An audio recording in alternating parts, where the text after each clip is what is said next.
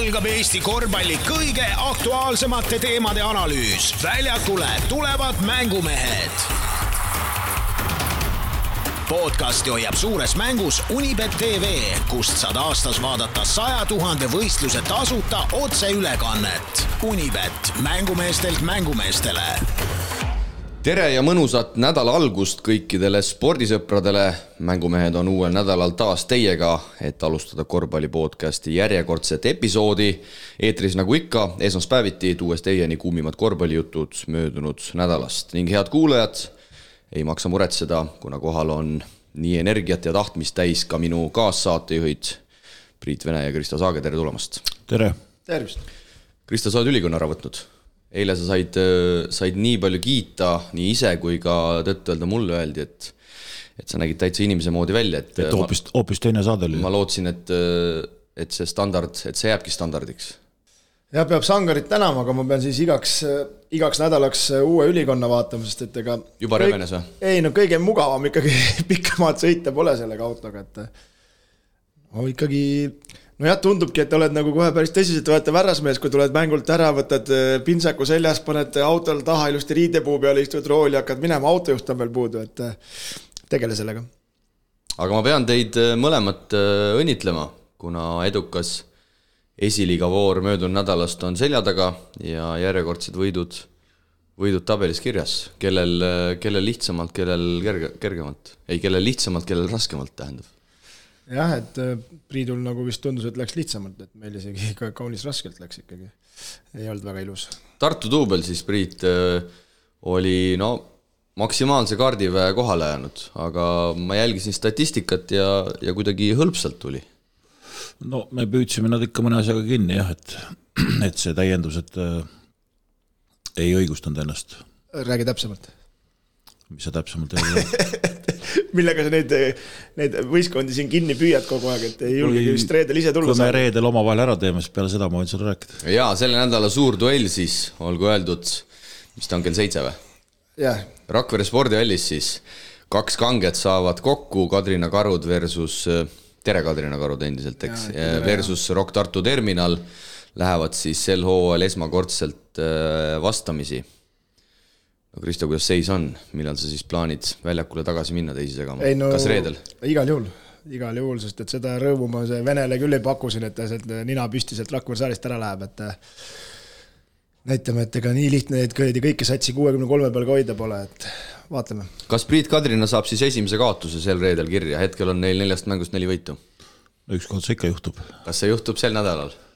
kurat, ma tahaks siit ikkagi saada midagi kätte. see oleks õudne, ei no selles mõttes ei vaadates seda Priidu võlumehi, kes seal väljakule jooksevad, siis no uskumatu, et äh, neil kaks võitu kirjas on, aga ma tahaks oma silmaga näha, kuidas see võimalik on no.. Kuidas... sa oled vaadanud äh, turniiritabelist, palju äh, Rockile keskmiselt visatakse või? ei no ma olengi vaadanud seda, see on mingi kuuskümmend kolm, no kuuskümmend üks, ma ütlen sulle. kuuskümmend üks, no ma ei tea, kas need vastased mängivad siis selg ees või mismoodi see võimalik on, et see ei ole, kui sa vaatad neid nimesid, mismoodi nad seda betoneerivad, ma tahaks ka ise näha. Noh. hea treener. no jaa, aga kuidas see mängib, peab ka midagi väljakul tegema, noh Kadrina siis keskmiselt visanud nelja mänguga üheksakümmend koma viis punkti. meil ei ole varianti. kas Priit hakkate püüdma jälle? kindlasti hakkame. ei no varianti on kindlasti, alati on varianti, null-null minnakse ju, minnakse ju mängule ja aga no ma ütlen, äh, ega väga enesekindlalt ütleme ei lähe ka, vaadates seda Viimsi lasteaiaga mängu, siis äh, siis no ikkagi päris kole on see hetkel meie seis ka. võitsite? no võitsime jaa, aga neljakümnega nojah, aga see. ikka ei ole rahul. ei no selles mõttes, et ega. natuke see on võid... standard pandud selleks hooajaks. mitte standard, aga lihtsalt see mängupilt nagu ikkagi, kui sa teed nende kaheksateist, seitsmeteist, kuueteist aastaste mängijate vastu kuusteist palli kaotust ja midagi nagu minu arust nagu näppude vahele ei jäänud, et sealt kõrvalt vaadates, võib-olla kõrvalt ongi lihtsam vaadata, väljakul on lihtsam seal Bardaki sees olla, et kõrvalt vaadates võib-olla ei tundu see päris hea, et aga aga töötame edasi selles mõttes ja, ja noh, parem algus siis kehvasti kui lõpust aga sa pärast nüüd seda põgusat põlvevigastust plaanid ikkagi reaalselt, kui nüüd tõsisemalt rääkida, reedel väljakule tulla? homme lähen kirurgi juurde ja, aga ei, ma reedel tulen kindlasti jah, sest et ma ei saa. oota, ühesõnaga homme lähed noa alla ja siis? ei, kirurgi juurde vaatab üle selle, et mis sellega teha, et, et. teed kiire opi ära ja siis? ei, opi ei tee, aga noh, see kannatab mängida küll seal, ma ütlen, selle Rocki vastu saab ühe jalaga ka mängida, see nii hull ei ole. Noh. aga oota, oota, ma kogun ennast. oled, oled mõne kilo alla ka saanud või? Äh, ei tea, ei taha kaalule minna ei ole veel sadat pole kätte saanud, seda ma võin öelda, viimati kui käisin, oli üheksakümmend seitse, üheksakümmend viis seal ta mängib, et korralik Adrian Mõmm. Ül, ülikonnaga küll ei paistnud, et alla, alla oleks läinud. vaata, kus ikkagi Sangar teeb imesid tuleb et siin peame ikkagi tõesti väikse, väikse shout-out'i, olgugi et meil Priiduga tühjad pihud, aga aga No, aga nägid käitute. tõesti, nägid tõesti ilus välja ja, ja me peame Sangarit kiitma, et et ka maapoisist kannatab täitsa inimese teha. jah, varsti tuleb see, varsti olen seal sarjas, see maamees otsib naist, eks. kuule, aga kui esiliigast rääkida, siis, siis endises Twitteris siin ka Piibu Paul sekkus mängu ja, ja pani siis sellise küsimuse, et äh, milline oleks hetkel parim võimalik sats, mis panna kokku esiliiga meestest. ja nimetab siis, et sats, mis võiks ikka enam-vähem konkurentsi kannatada ja loeb siin ka mm, mingid nimed ette või milline oleks mängumeeste sats. no kuna meil siin koduseid ülesandeid äh, tänaseks saateks juba oli, siis ma ei hakanud teid vaevama, ma panin ise mingi listi kokku ja ja saate siis parandada, sest teie olete ikkagi asjas sees, mina olen selline, selline taustajälgija. et kui mõni mees on üleliia või mõni mees on liiga vähe, siis andke märku, et mul tuli neid siia, mis ta tuli, ma arvan, et siia kümne kuni viieteist vahele, ühesõnaga sa mõtled Allstars äh, satsi teeb nagu? jaa, selles suhtes, et, et, et mis võiks nii-öelda siis, ma ei et tea, kellega kannatab meistersarja jah, meistrusarja võib minna. Ja ma panin siis kirja sellised mängijad, võtsin siit Reinari võistkonnast Siim-Markus Posti ja ukrainlase Šemanski, siis ma võtsin Maaülikoolist võtsin Tom Kaldre, siis ma võtsin Kadrinast äh, Aniste Saaremäel Järveläinen David Jukk, sind ei võtnud põhimõtte pärast. see on õige. Paidest võtsin Viilupi ja, ja Rõigase, Rokist võtsin Sven Kaldre ja Kent-Kaarel Vene, Paidest võtsin veel Kajupanga, Reinarist võtsin veel äh, Gert Kaldmäe ja võtsin ka sellise mehe Maaülikoolist nagu Kikatalo. et kas keegi on puudu? no sina oled treener siis, ütleme nii. Äh, mina treener ei taha olla, aga kui, kui panna siit esiliigast äh, sats kokku, ma arvan, et Priit Vene võtaks mõne võidu rohkem kui äh, Viimsina. Et äh, aga oli keegi puudu, oskate te niimoodi peast öelda, keda ma ei nimetanud? äh, paugult äh, vaadates noh, tagaliinis on enam-vähem neliteist nime sain siis siia. ja pikad on pikk, tegelikult kui sa niimoodi vaatad, öeldakse, et pikkasi pole siis esiliigas, tegelikult neid pikkasi siin lugesid noh, niimoodi ühekaupa isegi leiab. no siin on ju täitsa tegelikult korralik rivi ju no Kajupank, Vene Järvelaine Kajupank, Šimanski, Järvelainen, David Jukk, Jah. Kaldmäe ja ma Jah. panin siis selle Tartu poisi Kikatalo ka sinna, kes minu No. meelest on viimastel aastatel päris hästi, päris hästi edasi läinud. praegust juba on probleem, et, et liiga palju pikkasi, et, et, et aga ega siin äh, Pole väga vigagi tegelikult sellel no,, sellel võistkonnal, kui, kui, niimoodi kui saaks veel niimoodi võtta, et näiteks äh, Tartu Ülikoolist ja, ja, ja, ja TalTechist saaks võtta neid meistriliiga Jaa, mängijaid ka veel juurde siis saaks ikka siit päris tummise satsi kokku tegelikult. ja tahtsingi öelda, et, et, et ma ei äh, kaasanud neid mängijaid, kes mängivad Eesti-Läti liigas, et jah, et, et selles mõttes äh, kokkuvõttes ma arvan, et äh, suhteliselt äh, õiglane valik, et no mitu võitu saaks see võistkond Eesti-Läti no ma, ma liigas? paneks heinakrooniga punti ikkagi. Et sellist, sellist vastaste ruineerijat äh, on ka vaja. no paneme, paneme. et seal on, me ütleme noh, ma ei oska nagu, pole kõigiga mänginud siin, et äh, tegelikult äh, eks neid mängijaid on tegelikult äh, veel, kes võiks selles, selles listis olla, et loodetavasti nüüd keegi kuskil, kuskil ei solvu, aga aga noh, neliteist mängijat sai ja rohkem siia nagu ei tahtnud väga panna, et, et need mängijad, et ma vaatasin neid statistikaid ka, mis sel hooajal keegi on visanud, et ma no ikkagi maksab see, kui sul on meistrasarja kogemus. See on, see on, see on üks kindel asi, ütleme, mis, mis esiliigas nagu, nagu ütleme, maksab ja müüb. et ja, ja kui sul on meistrasarja kogemus, siis, siis sellises formaadis ütleme, kui teha sats, ma arvan tõesti, et noh, Viimsi, LU, nende pärast ma küll ei muretseks et, et noh, kokkuvõttes ongi, et kui, kas sa saad seda satsi siis treenida niisugustel tingimustel nagu Pahvliigas saab või sa pead treenima nii nagu hetkel ütleme meie ja Tartu treenime, et kaks-kolm korda nädalas pluss siis üks mäng, et noh, sellega muidugi annad kohe väikese eelise nendel, kes rohkem treenivad, et treenida on ka ikkagi vaja, et, et see niisama lihtsalt ei ei no käi siis peaks ikka rohkem et treenima. seal korralikult äh, trenni tegema, aga, aga siin esiliiga juurde veel, et äh, noh, oleme siin rääkinud, et meistrist tulevad mängijad domineerivad ja nii edasi ja ja ka reedel oli siis ehe näide, et äh, teist aastat äh, meistriliigas mängib Tom Kaldre ja esimest aastat mängib Siim-Markus Post, siis äh, Siim-Markus Post riietas ikka Tom Kaldre täiesti lahti. jaa, väga korralik, korralik sooritus postilt tuli, kui kui Reinar Alliku korvpallikool Vinni Vald siis võidab Eesti Maaülikool Evoconi kaheksakümmend kolm, seitsekümmend üks ja, ja postilt siis selles mängus veidi vähem kui kolmekümne kaheksa minutiga koguni kolmkümmend neli silma, kuus lauda, üksteist söötu ja kümme viga mängijale ja posti efektiivsusnäitaja siis reede õhtul Maaülikooli saalis sai olema nelikümmend seitse ja posti keskmiselt senise nelja mänguga, kakskümmend neli minutit on ta siis mänginud, kuusteist koma viis punkti, kaheksa koma viis resultatiivset söötu ja kolm koma viis vaheltlõiget ja, ja noh, ütleme nii, et nendest neljast mängust kolmes post ei ole pidanud erilist, erilist vaeva nägema. ei no oligi nagu huvitav, huvitav nagu näha, et kui nüüd äh, tuleb esimene niisugune top kaheksa sats siis äh, Reinarile vastu, et mismoodi siis mängitakse ja noh, oli kohe näha ikkagi. pani maksma ennast? post pani maksma ja lagunejaid oli ka kohe selgelt näha, noh. Šimanski kohe jäi vigade kätte statistika järgi seal vaadates ja, ja Kaldmäe mängis küll meeletud minutid, aga ei tea, kas ilma pallita või, või ei läinud kirja, ühe viske tegi või? päris tühi rivi oli jah. ja et selles mõttes ma mõtlen, sa mängid kolmkümmend kuus minutit. kui, kui teine mees tagant äh, üksi toimetab, no siis äh, ongi raske tal. kolm viset sai Kaldmäe kolme, kolmekümne nelja minutiga. jah, kolm viset jah. aga üllatav oli jällegi see Tartust tulnud mängumees Peemot, noor poiss, et kahekesti ikkagi postiga ikkagi tõmbasid ribadeks sellega, et, et põnev saab olema. jah, Peemot on siis kusjuures Reinari meeskonna parimana visanud keskmiselt seitseteist koma kolm punkti, aga nagu ma mainisin, ütleme kolm mängu neljast ei ole eriti tõsiseltvõetavad, et seal noh, kas nüüd päris igaüks, aga seda statistikat äh, on saanud ka, on saanud ka päris edukalt, edukalt korjata, aga aga esiliiga on põnev ja nagu öeldud, siis sel nädalal äh, suur duell Rakvere spordihallis, kutsume otse loomulikult kõiki inimesi kaasa elama, kas Kristo pilet ka või, või saab tasuta sisse? ikka, ikka, ikka meie juurde saab tasuta ja, ja ka raha tasub kaasa võtta, et saab loosi auhinnas osaleda, osta tähendab. mis siis loosi läheb? no ikka tossud, tossud, tossud lähevad ja, ja ainult tossud või? ei, terminal, neli auhinda paneme alati välja, et äh, tossud terminal on nagu kindel, mis meil on ja vaatame, paneme ukse võib-olla Estia toorilt jälle ja, ja, ja siin veel sellega hakkame nüüd tegelema täna. tossud tulevad Poolsilt? No kust ikka, parimast ketsipost ikka. no ikka, ikka. meie jah, sponsor, et Air Force One'id, et esimene õnnelik on juba saanud euro eest kätte need ja ja et tasub tulla, et ma arvan, et eelmine kord niisugune viis-kuussada, et püüame kuidagi inimesteni jõuda.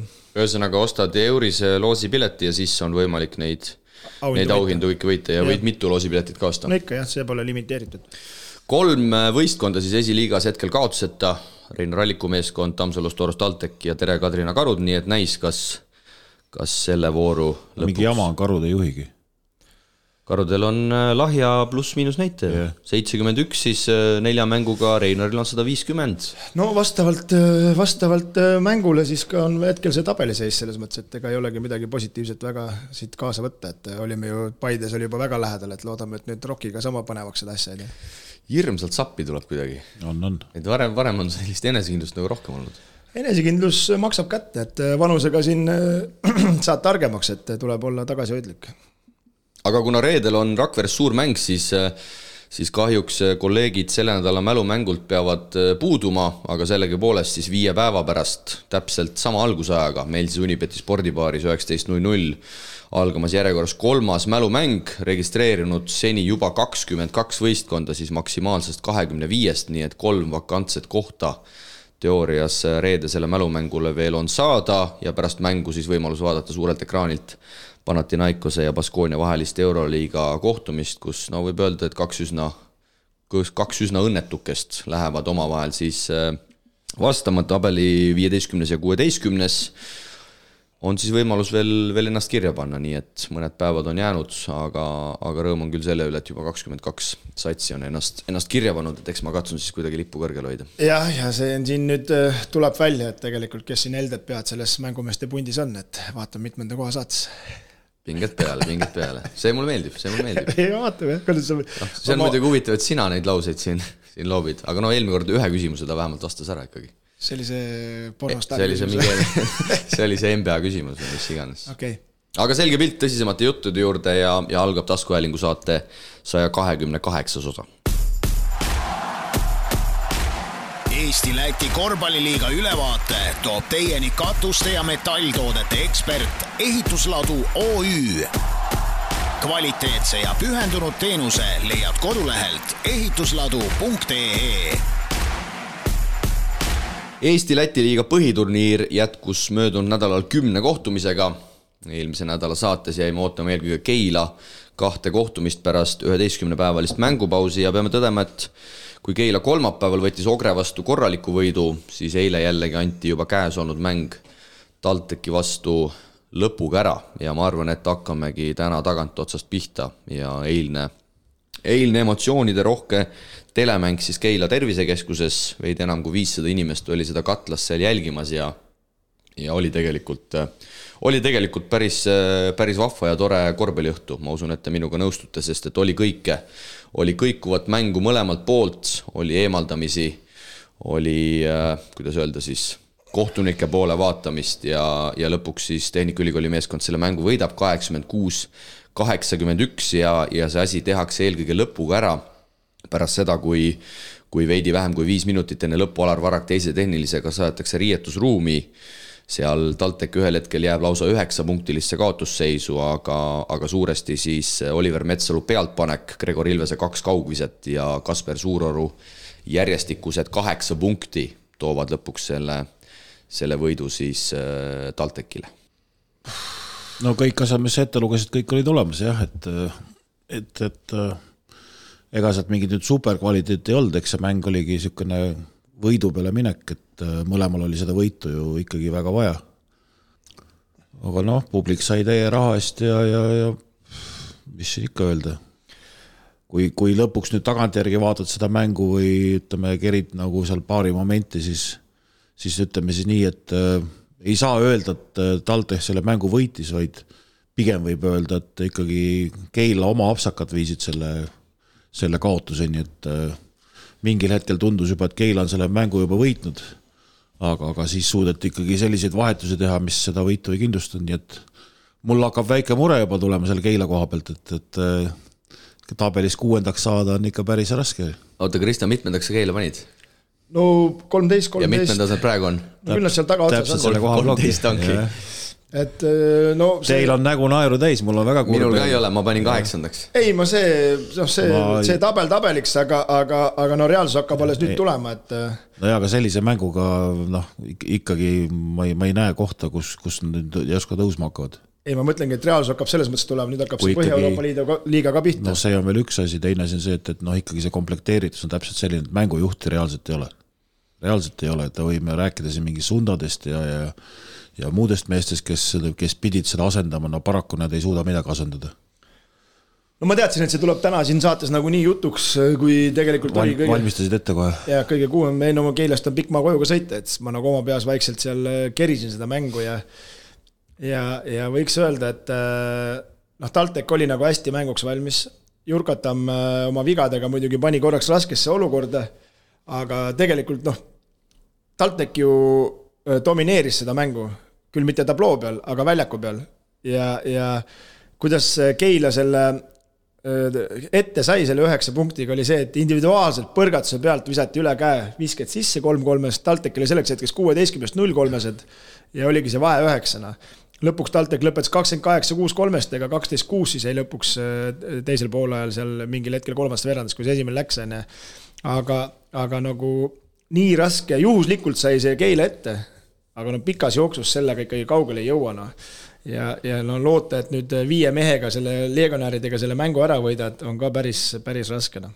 ja lõpuks, lõpuks ikkagi vaata, me seal rõhutasime ka mängu alguses, et et TalTech on võib-olla natukene liiga agressiivne, aga päeva lõpuks, nüüd kui TalTech selle mängu võitis, me vist ikkagi mehed peame tõdema, et see agressiivsus lõpuks selle võidu, võidu jällegi tõi et olgugi, et selle pealt ütleme, Jürkatam sai vead täis, nii edasi, nii edasi, eks, aga tegelikult ju see toimis lõpuks. no, no see oleks, no ta tegelikult öö, oleks pidanud toimima palju paremini, et seal ikkagi ru oma rumalus oli ikka kõvasti sees TalTechil, et, et see ongi see treeneri poolt on antud käsk sulle, et olema agressiivsed, survestama ja nii edasi, aga mingil hetkel tuleb nagu nii palju lapsikuid olukordi sisse, kus nad siis lõikavad näppu, no see Johnson ikkagi tegelikult noh, noh, kõigile võistkondadele lihtne las teised otsustavad, hoia sellest Johnsonist pall eemal. no me nägime, kui ebakindlad on äh, Kasemets, äh, Sunda, äh, Margus Pahv, kõik need nende palliga, noh.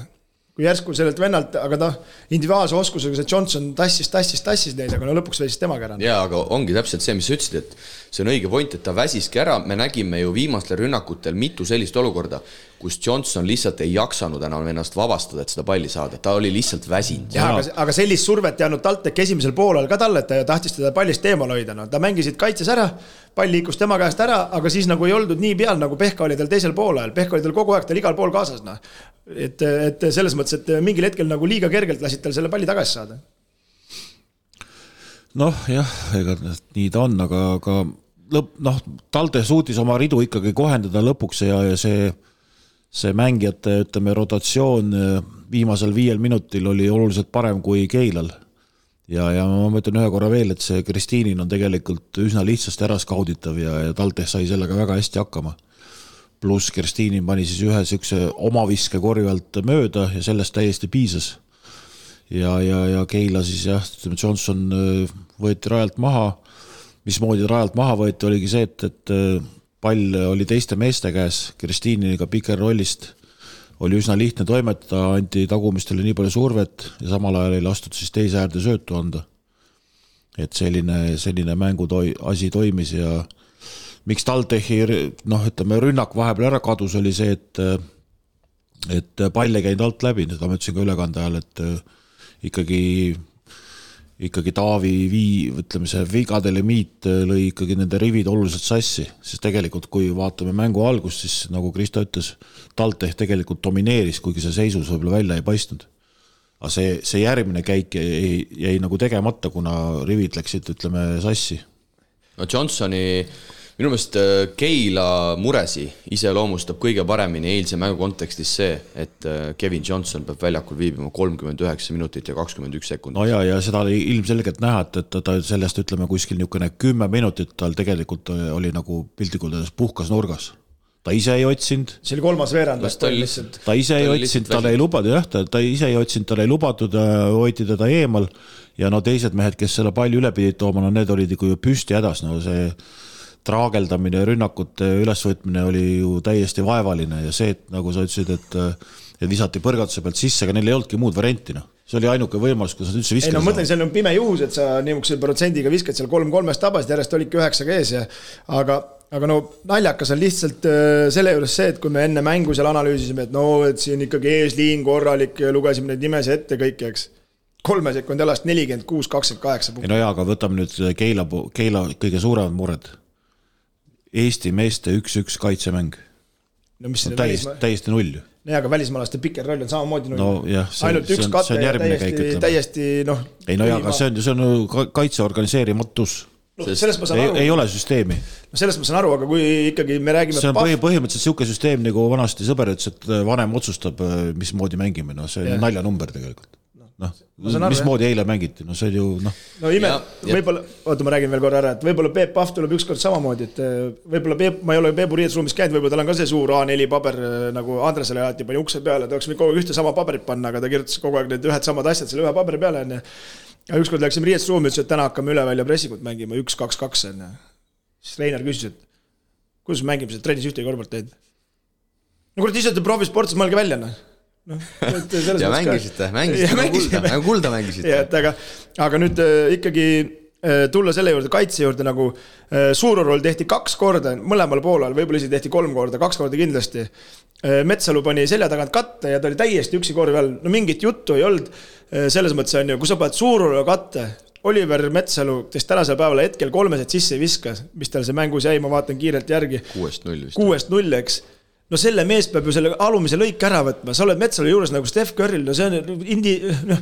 ütleme nii, et. see oli, see oli, ma arvan, TalTechil uus liikumine, mina ei olnud seda ennem täheldanud. ei no vahet ei ole, aga kui. aga, aga jah, nad, nad seda läbi, läbi ei hammustanud kindlasti ja mis sa elad tal seljas, noh. ei no need olid, need me kvalifitseerume titekate hulka, sellised no, korvid, okei okay,, ühe korra saad, saame aru, aga nad said teise ka sealt veel sisse ja, ja ei puudunud palju, et oleks kolmas ka tulnud. et selles mõttes, et nagu noh, lihtsate asjadega, et pigem mulle tundus, et TalTech ise läks selle äh, Keila amatööriga kaasa, kui nad hakkasid mängima kaitses, lihtsalt kõik vahetasid ja siis need tagamängijad ei suutnud üle mängida neid äh, nii-öelda pikkasi alla nagu ei olnud ka raske, et siis nad nagu ise tõmbasid ennast kokku, noh. aga Johnsoni juurde veel jäädes, siis äh, siis tegelikult, kui me, kui me jätame välja selle superkätetöö ja neli vahetlõiget, siis tegelikult jällegi, mis on tingitud suuresti nendest mänguminutitest, tegelikult selle mehe kaitsemäng ka ikkagi teatavates episoodides, ma ei tea, kas väsimuse pealt, tahtmatuse pealt, oskamatuse pealt, aga tema oli tegelikult osaline nendes lõpu pikerall olukordades, kus seal Oliver äh, ragistas äh, selle palli ülevalt alla. et,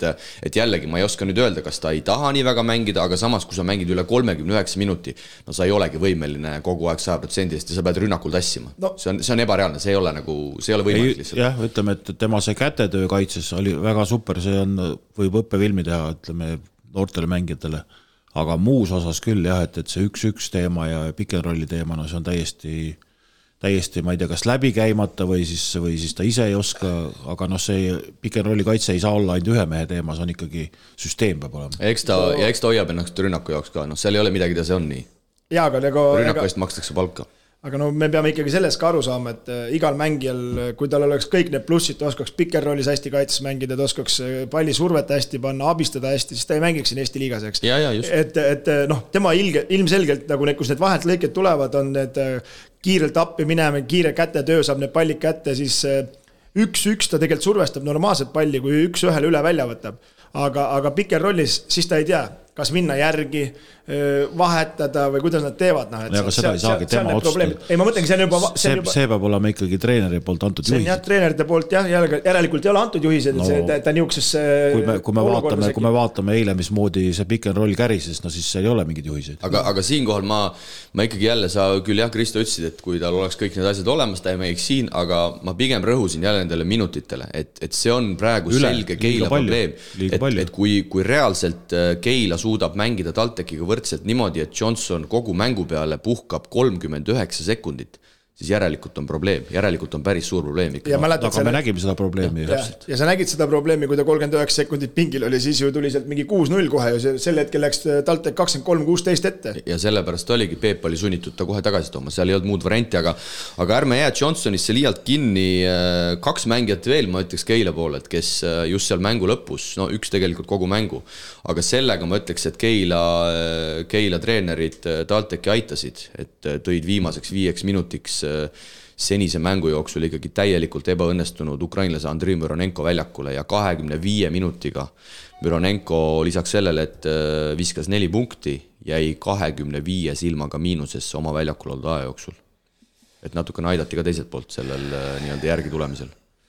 noh no ainus hea asi, mis ta tegi, oli, et ta kalastas Jurkatamäele viienda vea, aga sealt tuli varaku tehniline ja, ja siis võttis Killing tegelikult päris hea time-out'i, olgem ausad, ja, ja sealt hakkas see ülestulemine pihta. Nojah, selle ta tegi nagu hästi ära, aga no selle ühe kolmese tabas ka, mis tundus, et võib-olla oli nagu ülitähtsal hetkel seal lõpupoole, aga no nagu sai ka stuudios ennem öeldud, et, et äh, üks päev mängivad nagu kulda ja siis kukuvad teinekord kokku, noh, Pärnu mäng, see mäng, noh, täiesti kokku kukkunud välismaalaste poolt, Maistorovitš, Müranenko. noh, siis tolles mängus veel Johnson ka kukkus kokku, kui Pärnuga mängisid, noh, see täna see veel tassis, eks. aga no stabiilsust ei ole, noh, Maistorovitš, kes peaks korvi all domineerima, suudab väljakul olla üksteist viiskümmend vigadega probleemides, noh et äh.... aga me peame kiitma paratamatult ka vastast selles suhtes, et äh, tegelikult Ogre oli ju kolmapäeval sama tüpaaži sats nagu äh, TalTech, lihtsalt gabariitidelt suurem, aga Ogre ei suutnud seda oma nii-öelda agressiivsust Keilale peale suruda ja, ja tegelikult nagu ma nii-öelda selle mängu ülevaatamisel ka alustasin, siis tegelikult lõpuks see füüsilisus ikkagi maksis, et nad suutsid need Maistorovitšid ja Kristinini nii palju seal korvi ja rivist välja lüüa, et äh, et noh, me ei saa öelda ainult, et Maistorovitš ju läbi kukkus, sest viimases kolmes mängus ta on keskmiselt visanud mingi kakskümmend silma.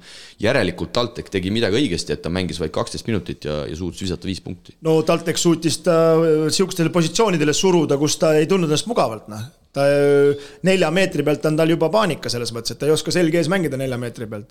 ja, ja selgelt oli näha, et Kristiinile mängiti see lõpuolukord, kus ta praktiliselt üksi viskas ju mööda, mis oleks viigistanud sees oli vist, eks.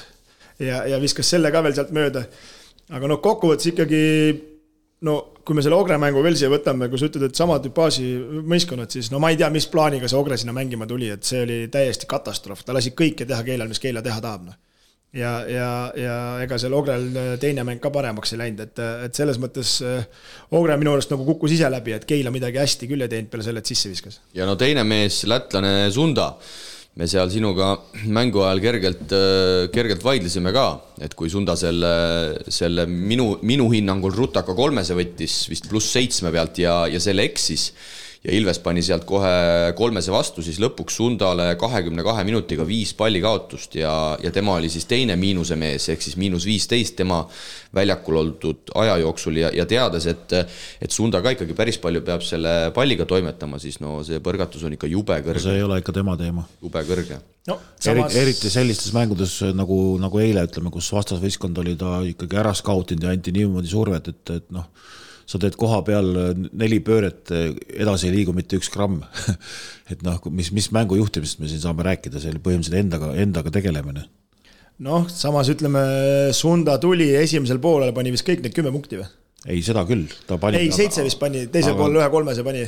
no aga, aga nendest oli, üks oli ilus läbimurre ülejäänud olid, ülejäänud olid kõik sellised, ütleme, mis oli täiesti juhuslik. millena ma tahan jõuda lihtsalt, on see, et esimene poolaeg mängis mees normaalselt, teine poolaeg, nii kui asjad hakkasid hapuks minema pärast seda kolmest, kui ta mööda viskas, eks, siis ta tegi ju jooksu seal keskel ja siis ta tegi vea, mis tõi kohe vabavisket. jah, et selles mõttes siis nagu lagunes kohe nagu minuti pärast nii... seda rutakat viset ta kuidagi lagunes ise täitsa ära ja. nagu, et eh, vasta tuli kohe ja kohe hakkas nagu see võiduhirm või, või hakkas pihta nendel enamus meestel seal, et ei no mõtlemist on palju Pahvil, ega, ega lõpuks äh, viie mehe pluss Kasemetsaga on nagu päris keeruline noh, et äh, et küll eel, eilses mängus äh, tuleb kiita ikkagi seda noormängijat, kes neil tuli, see mm, Senbus, väga, väga südikas esitus selles mõttes, et et neljateist minutiga kaheksa punkti, ma arvan, et hooaja rekord talle, et ja, ja nagu jah, kui kaitses saaks ka jalad paremini liikuma, siis oleks juba päris hea. no seal peab terve võistkond saama kaitsejalad liikuma, ega seal et ei ole nagu ma ütlesin, Eesti meeste individuaalne kaitse oli ju täiesti null neile. jaa, aga seal on Kristo, vaata, ongi see case, et kui sa nagu pingimehena tuled nii-öelda vahetusmehena, siis noh, paratamatult äh, sa pead ikkagi kaitsest nagu alustama, et okei okay,, kaheksa punkti, ma olen sinuga täiesti nõus, see on Sengbussi kohta sellises mängus väga hea tulemus, aga aga kui kaheksa tuleb teiselt poolt, ütleme kohe vastu, siis noh, heal päeval sa jääd nulli lihtsalt, et et aga, aga Tehnikaülikooli kolmesed mäletame, mis ju alguses kuidagi minna ei tahtnud, kuueteistkümnest null ja tegelikult vaatasin järele, pärast seda visati kaheteistkümnest kuus, nii et mäng lõpetati kaare tagant ikkagi väga hästi ja ja ma arvan, et mängija, keda me keda me võib-olla eile seal lõpus nii väga esile ei toonud, aga tegelikult, kes oli võib-olla isegi kõige suurem otsustaja, Gregor Ilves viskas kaks-kolmest järjest. see tõi tegelikult meeskonna mängu tagasi ja siis tuli see Suurorgi soolo, kui ta viskas kaheksa punkti järjest, siis kaks, kaheksakümmend üks, seitsmekümne seitsme pealt ja ja pärast seda oli siis juba TalTech äh, neljaga ees, et, et Ilves on niisugune vaikne nokitseja et võib-olla ei, ei kerki väga esile, aga need kaks-kolmest tegelikult üldse tõid nad mängu tagasi. no lõpuks leiti mees üles, et ühest nurgast ja teisest ei no nad mängisid tegelikult ikka olukorrad välja, et see, et Ilves sisse viskas, ega samamoodi võib öelda, et esimesel poolel visati ju lihtsalt mööda no, ei olnud, ei olnud, ei olnud kõik väga rasked visked. sellisel hetkel sisse visata kaks tükki järjest, selle eest tuleb mütsi kergitada. seda küll. kõik ei suuda seda teha ja siis hakkas siis Suurorgi soolo, kes seal ma ütlen ausalt, päris mõnusalt seal Keila publikuga ka jutustas, et andis, andis endast korralikult märku ja ja lõpuks siis Kasperi arvele kakskümmend seitse punkti. no mis teie hinnangud on, tänasel päeval on ta Juventudi mees mina arvan küll, et kahekümne ühe aastane kutt, see kindlasti tekitab huvi tema vastu, mitte ainult Juventudist, vaid igalt poolt mujalt ka, sest tegu on ju ikkagi väga areneva mängijaga alles. ja hinnalipik, ma arvan, et ei ole väga kõrge. no ma pärast seda, kui sa seal neid äh, intervjuusid võtsid, et, et, et kõigepealt tegid siis Suururuga ja siis pärast äh, Kasemetsaga, et siis äh, võtsin korra nööbis kinni, küsisin Kasperi käest, et kas tal on midagi, sai vigastada või midagi, et nendest jalgades kinni hoiab ja siis ta ikkagi ütles, et tal need põlved ikkagi on, annavad nii retsilt tunda, et, et, et lähevad lihtsalt krampi, et, et ma arvan, et ta ei hakka kuhugi minema, et ta tahab ennast siin ilusti üles töötada ja, ja teha nagu jalad korda, et. ei no ja aga ta ei pea kohe minema, ta siin piisab veel, veel üks kuu aega, kui samasugused tulemused teha, siis, siis, siis, siis on nagu, siis on nagu.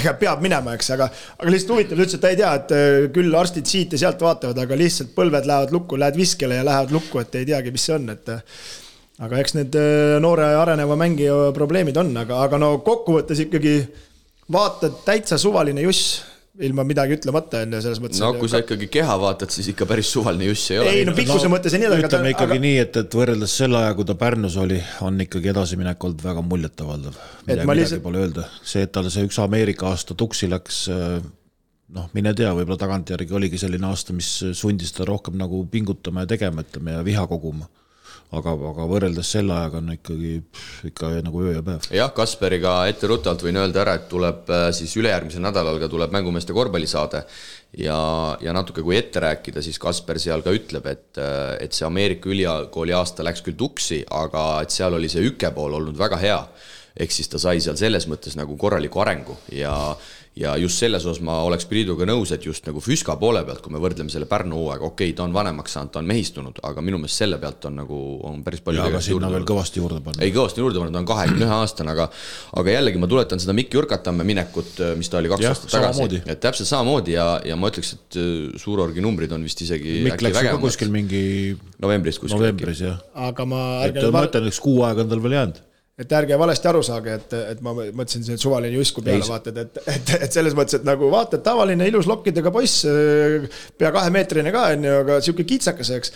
aga kui vaatad, kuidas palliga ringi käib ja otsustavus on, et siis on nagu vaatad, et okei okay,, pole, mis, mis maa passis on, et kas on ikka eestlane, et päris otsustavalt ja julgelt võtab ette, et see ei ole esimene mäng, kakskümmend seitse koputada sinna ja sihukene mäng ära otsustada. ei no kui on... sul on ikkagi keskmine, palju tal on praegu? kakskümmend üks. koma kaheksa Kaks. Ja sellist mängu sõna otseses mõttes ülevõtmist lõpus, nagu ta eile võttis, mina siin liigas väga ei mäleta. ei no lihtsalt võtab palli enda kätte, mehed laiali üks-üks no, lahendad ära. sihuke et... Kovliari, Van Becki tase eelmisest hooajast mingites mängudes. et nagu., et ikkagi ütles, et et on see otsustamis, mis nagu kõige tähtsam, okei okay,, tõi selle mängu ära, see on ka väga tähtis, on ju, aga, aga kokkuvõttes, et nagu sihuke otsustavus, et mina otsustan, kas ma keeran selle nii-öelda B-sse või ma võtan selle mängu, toon ära, noh. hetkel tõi ära, et aga see juba, et sa seda suudad teha, see juba näitab, et sa oled mängumees. ja Tehnikaülikooli meeskonna ütleks küll, et ikkagi unelmate algus, nagu äh, Kasper mulle mängu järgses intervjuus ka ütles, et sellest Pärnu esimesest mängust on kahju, aga samas eks nad peavad endale aru andma, et nad on kolm väga tulist lõppu siin järjest ära võtnud ja, ja tegelikult need lõpud on sellised lotod ja, ja need oleks väga vabalt võinud ka, võinud ka teisele poole kukkuda aga no õnn soosib alati tugevamaid, aga ma ütlen, et see TalTech, nagu ka mängustuudios pärast ütlesin, et, et nad ikkagi stabiilselt ei suuda siin kolmkümmend viis minutit seda taset näidata, et siin on tegelikult veel kõvasti juurde panna noortel mängijatel ja, ja kasvada. ja Keila poolelt siis äh, üks äh, nii-öelda korvpalliväline uudis veel. nimelt lõpetati leping siis mänedžeri Kaarel Sibulaga kes enne Keilasse tulekut oli siis Eesti Korvpalliliidus naiste korvpalli juht ja ja enne seda väga pikalt BC Kalev Cramo mänedžer kaks tuhat üheksa kuni, kuni kaks tuhat kakskümmend. ja kommentaar oli siis, et, et tööülesanded jaotati ära ja klubi juhtimine muutus kvaliteetsemaks.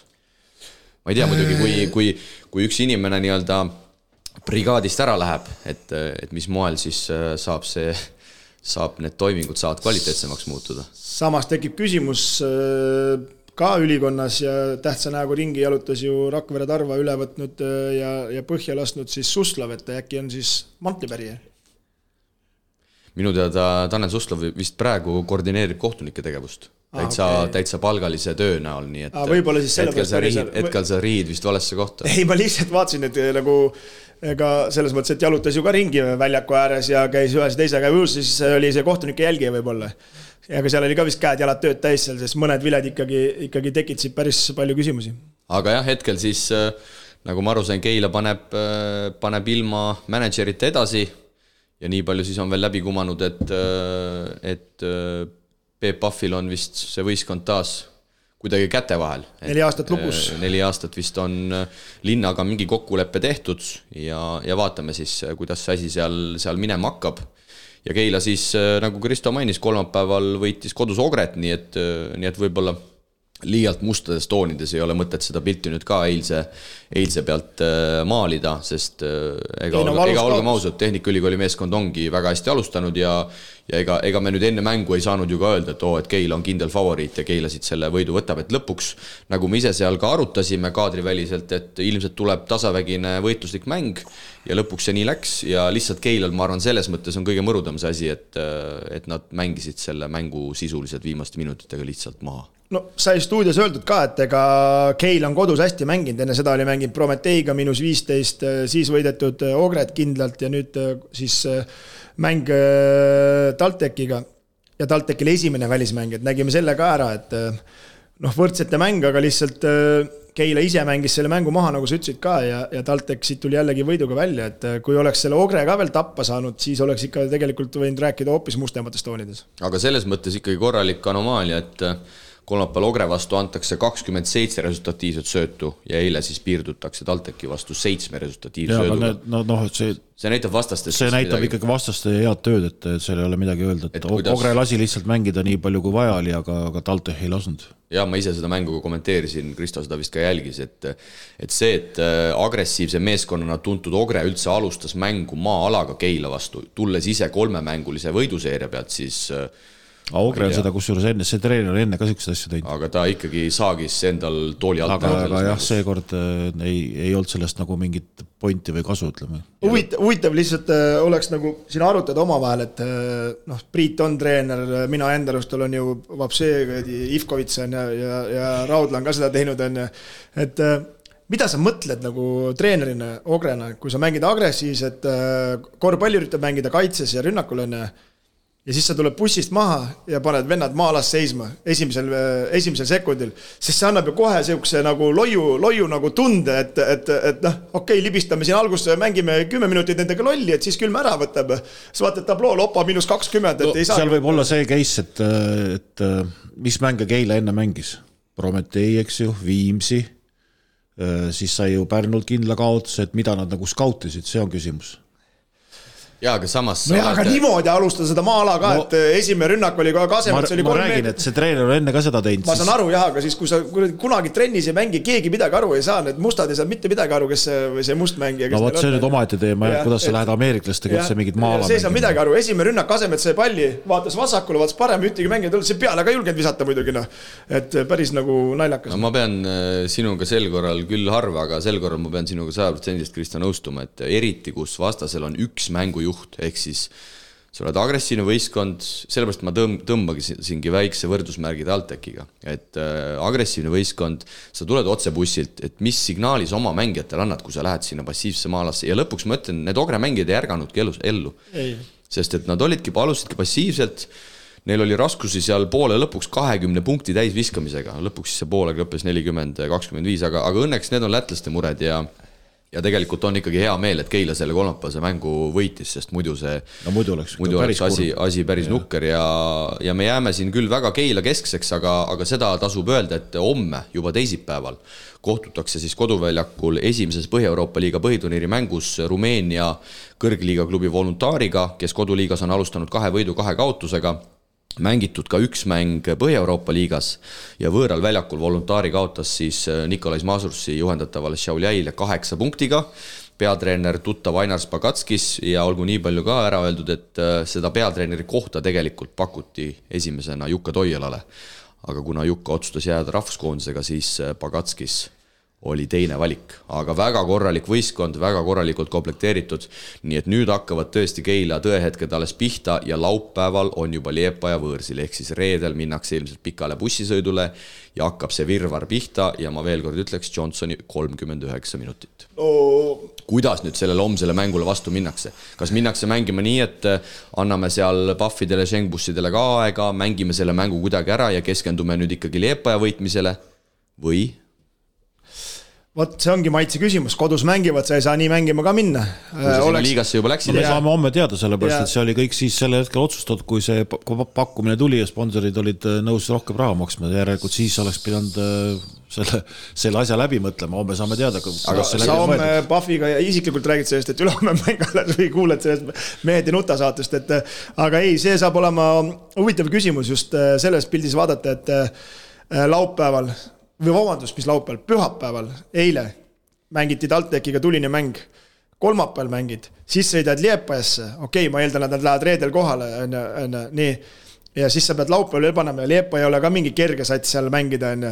no siin äh, lihtsalt mingil hetkel sul on viis välismaalast ja Kasemetsa kasutad, hakkavad tükid lendama. siin hakkavad tükid lendama ja kui siin peaks praegust, äh, ma ei tea, Johnsoniga midagi juhtuma, või, või, või ma ei tea, kellega iganes on ju sealt äh, äh Pikaga, Maestorovitsiga, siis on Keila täitsa lihtsurelik jah, siin äh, need on ju tegelikult mehed, kõik need küsimused, mis meil siin eelnevates saadetes on läbi käinud, et kas Keila organisatsioonina, kas koosseisu poolest on valmis selleks, et võtta endale üks liiga juurde? Ja mulle tundub, et juba sel nädalal me saame mingid vastused, sest kui sa läksid seda Põhja-Euroopa liigat mängima, sa said toetajatelt raha sa ei saa ju minna lihtsalt umbes, et noh, lähme kuidagi mängime ära, on ju, võtame sealt kolmekümne, neljakümnesed kaotused.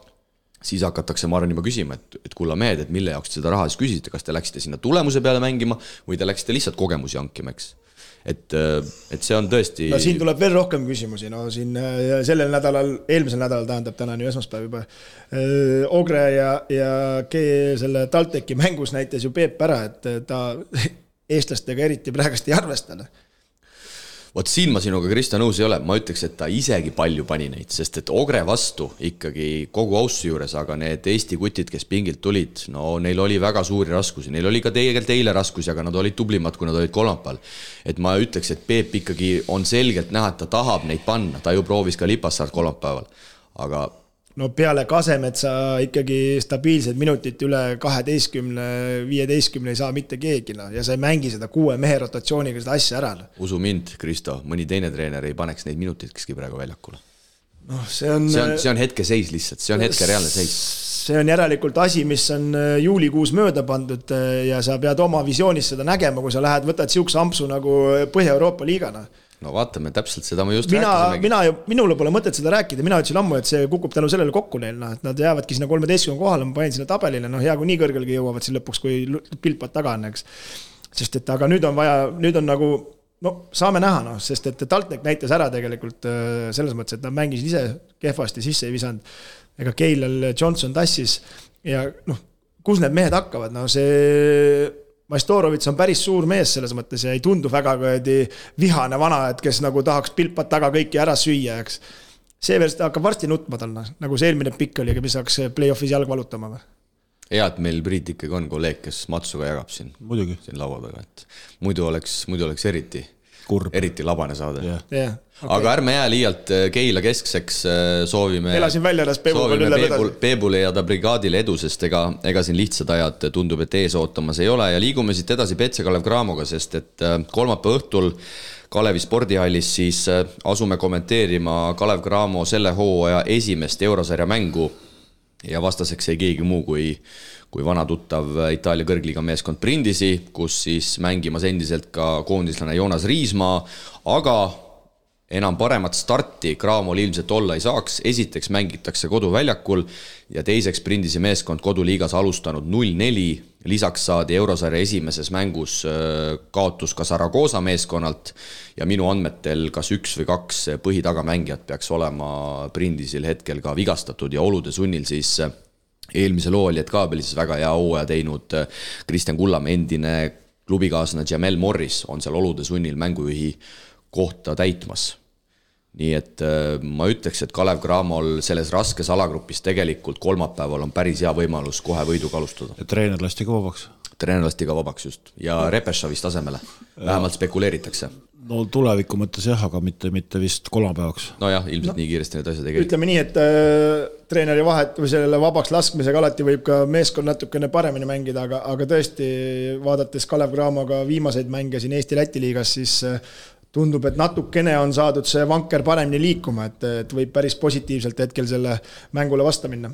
iseasi on nüüd ainult see, et kuidas ikkagi Cramo siit Eesti-Läti liiga pealt minna suudab, sest äh, ma pean tõdema, et kahjuks viimased kaks mängu Valmiera ja Tallinna Kalevi vastu, et, äh, et need, need võivad meeskonnale anda sellise veidi, veidi vale hingamise, sest noh, nüüd tuleb, olgugi et äh, Itaalia kõrgliigas pole Brindisi võiduarvet avanud, aga hoopis teised kiirused, hoopis teine kvaliteet tuleb vastu, näiteks kolmekümne nelja aastane Jajuan Johnson, drafti kahekümne seitsmes valik kaks tuhat üksteist aasta, et et seal neid kvaliteedimärgiga mehi on, Joonas Riismaa siis Itaalia liigas seni kaheksateistkümne minutiga seitse koma viis punkti, aga neli mängu on siis kaotatud vastavalt kahekümne nelja, ühe, kolmeteistkümne ja üheksateistkümne punktiga, nii et tegelikult päris suured kaotused on ka, ka saadud no ma ütlen, ma Kalev Cramo pärast selles mõttes nii väga mures hetkel ei ole, et äh, seal on ikkagi mängijaid olemas, äh, kes teavad, äh, kuidas suuri mänge mängida, et, et et nad ei vaata, kuidas see Valmieraga see mäng oli või Tallinna Kaleviga see mäng oli, et eks nad ajasid seal rohkem oma asju ja, ja on oma need analüüsid ära teinud nendest mängudest, et ma oleks päris positiivselt ikkagi meelestatud, eks kolmapäeval näeme. Priit, see üleminek Eesti-Läti liiga tasemelt eurosarja tasemele, kas oled sama optimistlik nagu Kristo? ei ole.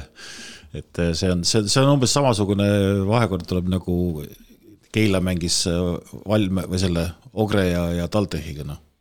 et äh, sealt, sealt tuleb ikkagi natuke teine tase, mis sest, et nad Itaalias hetkel ütleme, viimased on või ilma võiduta, et see päris nii lihtne jalutuskäik ei tule ikka ei no jalutuskäigust ei räägi keegi ja teada oli, kui see. ei, ma ei arvagi, et jalutuskäik, aga. jaa, aga ma mõtlen selles mõttes no., kui, kui oli teada, et see alagrupp on surmagrupp, siis no paremat starti nagu ka Siim ütles, ei saa olla, kui vastasel on nii palju probleeme, et. Küll, et ei ole nii õlitatult, see vanker ei käi hetkel ja Kalev Cramo siis võitnud viimased mängud Valmiera vastu neljakümnega, see toimus siis laupäeval Sakus ja enne seda siis võideti nädal varem Tallinna Kalevit kodus neljakümne seitsme punktiga, nii et äh, sellist pingelist mänguolukorda sisuliselt Kalev Cramo siin viimastel nädalatel ei saanud, saanud ei olegi.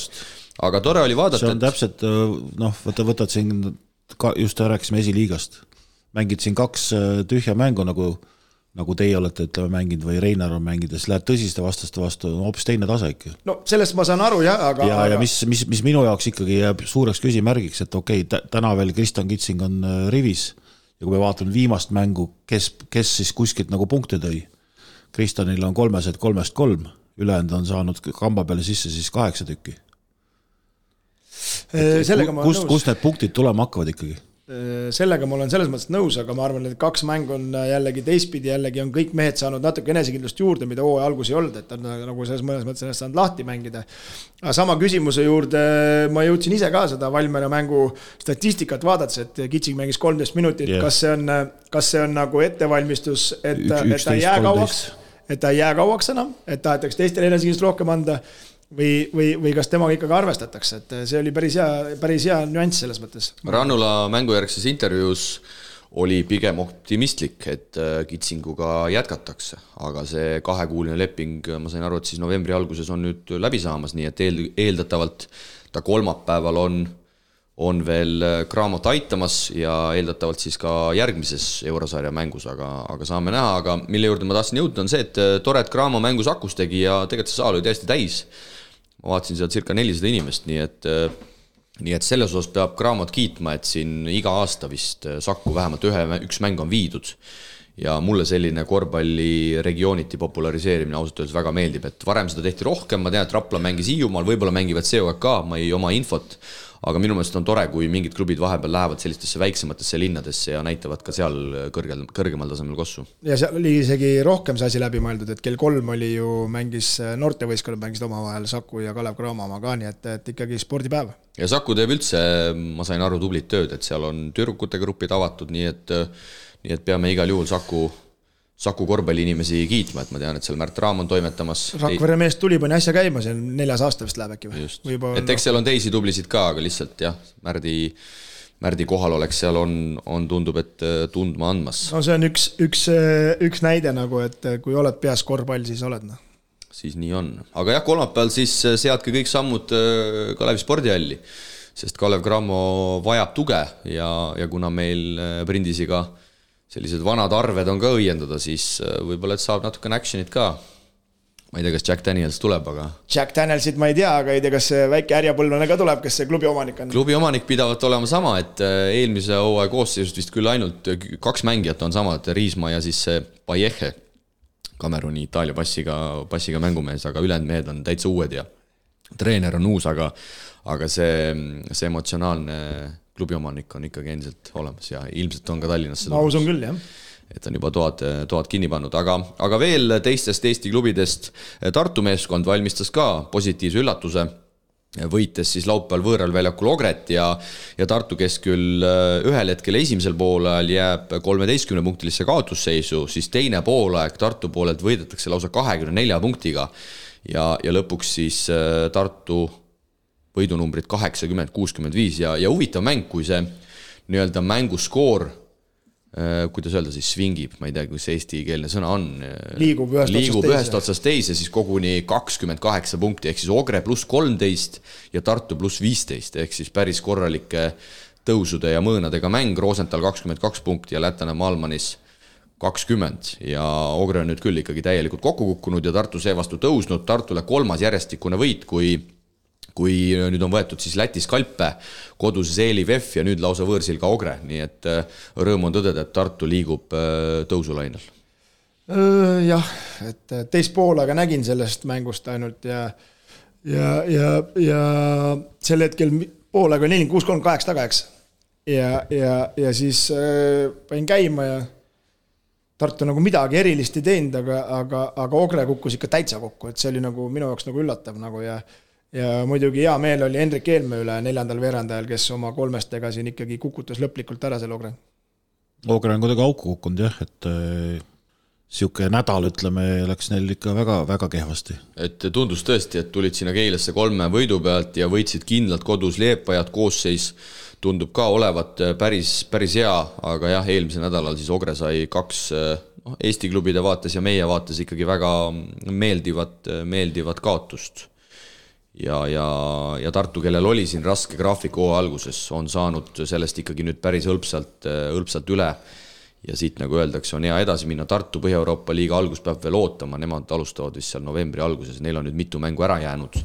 kuna neil pidi olema Pristinaga, kes pani üldse vist asjad kokku ja Iisraeli meeskonnaga ka ja nemad siis nemad siis saavad no, mängida alles novembris. Tartu kohta võib öelda, et äh, nagu eeldasime, et on raske graafik, aga ikkagi on selle kauga välja tulnud ja nendel on ikkagi seda sisu rohkem, kui nad siiamaani näidanud on, et äh, praegust põhimõtteliselt Märt Rosenthal üksipäine tassib seda nüüd äh, erinevatel mängudel, keegi aitab kaasa, noh, Malmanis aitas selles mängus näiteks kaasa ja ja Riia VEF-iga aitas see Mensis kaasa, et, et, et Sundell ka muidugi tegi Ogres oma teise hooaja korraliku mängu ja, ja selles mõttes, et väga hästi. küll on Johnny Hughes täielikult äh, punktide mõttes ära kadunud, mees, kes alustas hooaega hästi, VEF-i vastu kolm silma ja Ogre vastu jäi üldse nulli peale, nii et no minutid on langenud kõvasti. nii et nüüd, kui Brit Mensis on veidi üles tulnud, siis samal ajal mulle tundub, et äh, ameeriklane Hughes on nagu jälle alla, alla kukkunud, aga kui võidud tulevad, siis ei ole iseenesest suurt vahet, palju keegi neid, äh, neid punkte viskab ja, ja teisi mänge vaadates, just Eesti klubide mänge, siis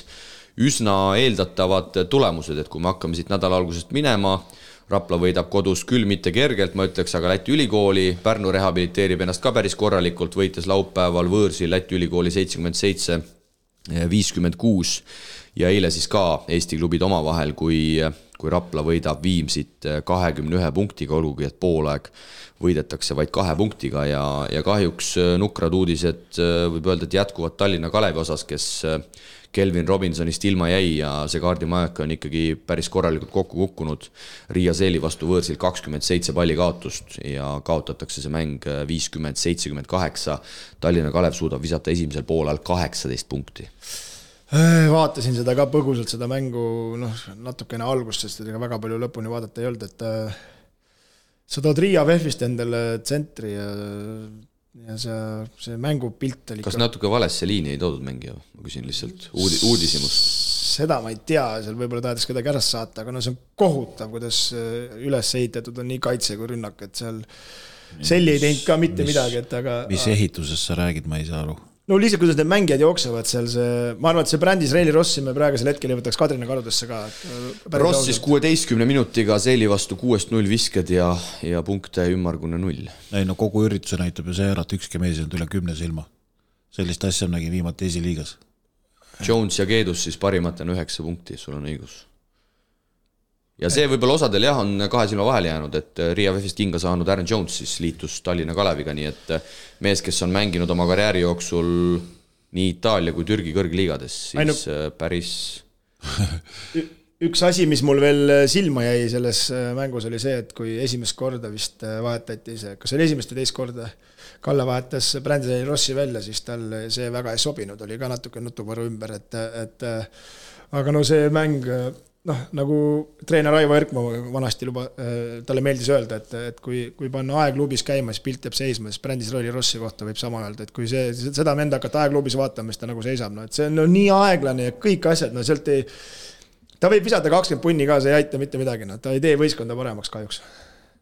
jah, nii et äh, kui ma siin mõned saated tagasi pärast Robinsoni vigastust ütlesin, et vana Tallinna Kalev on tagasi, siis tundub, et et sel korral vist ei. aga Kalle on ka tagasi, Kallel tundub, et on vaba aega kõvasti, et sotsiaalmeedias möllab palju, pani raudale ka puid alla, nägid jah? ei näinud ah,. sa kirjutasid sinna X-i, et midagi on tulemas Tallinna Kalevis, kas kuues välismaalane, siis Kalle kirjutas alla, et tuleb kohale tulla, mina ei ütle, mitu meil on neid no Riiga sellist mängu kohale vaatama minna ei eita.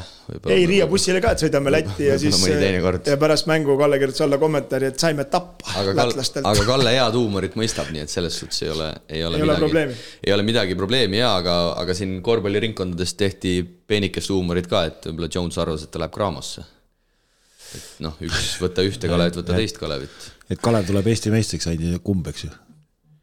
just aga lätlased kohtusid ka omavahel, ütleme ikkagi paberi peal kaks Läti parimat, aga sisuliselt mänguks ei läinudki, kui Ventspils on ka, ma ütleks ikkagi täielikus augus. VEF võidab võõrsil selle mängu sada seitse, kuuskümmend kaheksa, ehk siis sisuliselt samasugused numbrid täpselt, millega Cramo alistab äh, Valmiera. VEF-il seitse mängijat saab kahekohalise punktiarvi kokku, publikuks on märgitud tuhat kuussada viiskümmend Ventspilsis, aga sisuliselt esimese poolega on see mäng tehtud, VEF võidab selle kahekümne kahe punktiga ja Ventspilsi kaugvisked, olgu öeldud, kolmekümne kahest viis.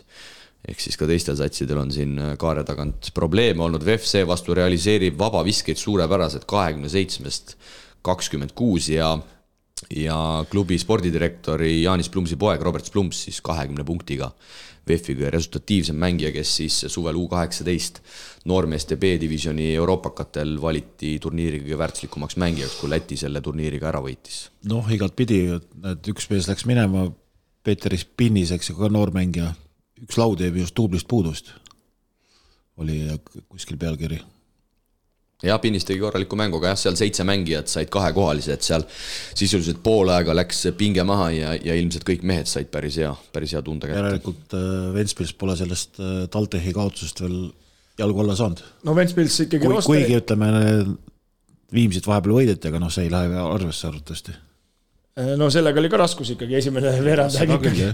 et aga ütleme nii, et äh, Ventspils äh, hetkel rosterit on, aga see, see tõesti, see asi ei toimi neil absoluutselt ja vaatame, võib-olla peatreeneri vahetus tuleb ka seal ja tegelikult tabeliseisust ei ole mõtet väga palju rääkida, nagu me oleme siin ka varem öelnud, aga, aga me ei saa kuidagi tähelepanuta jätta seda, et lätlastest äh, debütant Zeli on tegelikult kõige paremini alustanud, et võib-olla need vastased ei ole ka olnud kõige tummisemad, aga oma töö on päris korralikult ära tehtud. ainus kaotus tuli siis võõral väljakul Tartu meeskonnalt, aga muidu Umbrasko juhendataval satsil neli võitu.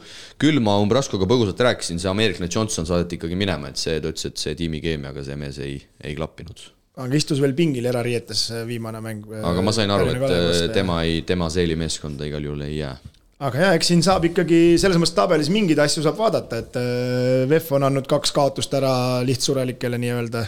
ei tahaks Tartule ja TalTechile liiga teha, aga, aga arvestades seda, Cramo hetkel viiest viis kindlalt, pole veel muidugi väga tugevatega mänginud. ja, ja tegelikult ju mitte midagi erilist mängu näitav Avis Rapla Utilitas, kolm võitu aga ka mängitud nii Läti ülikooliga juba Viimsiga ja noh, ütleme selliseks boonusvõiduks võib pidada seda võõrsil võitu Ogre vastu.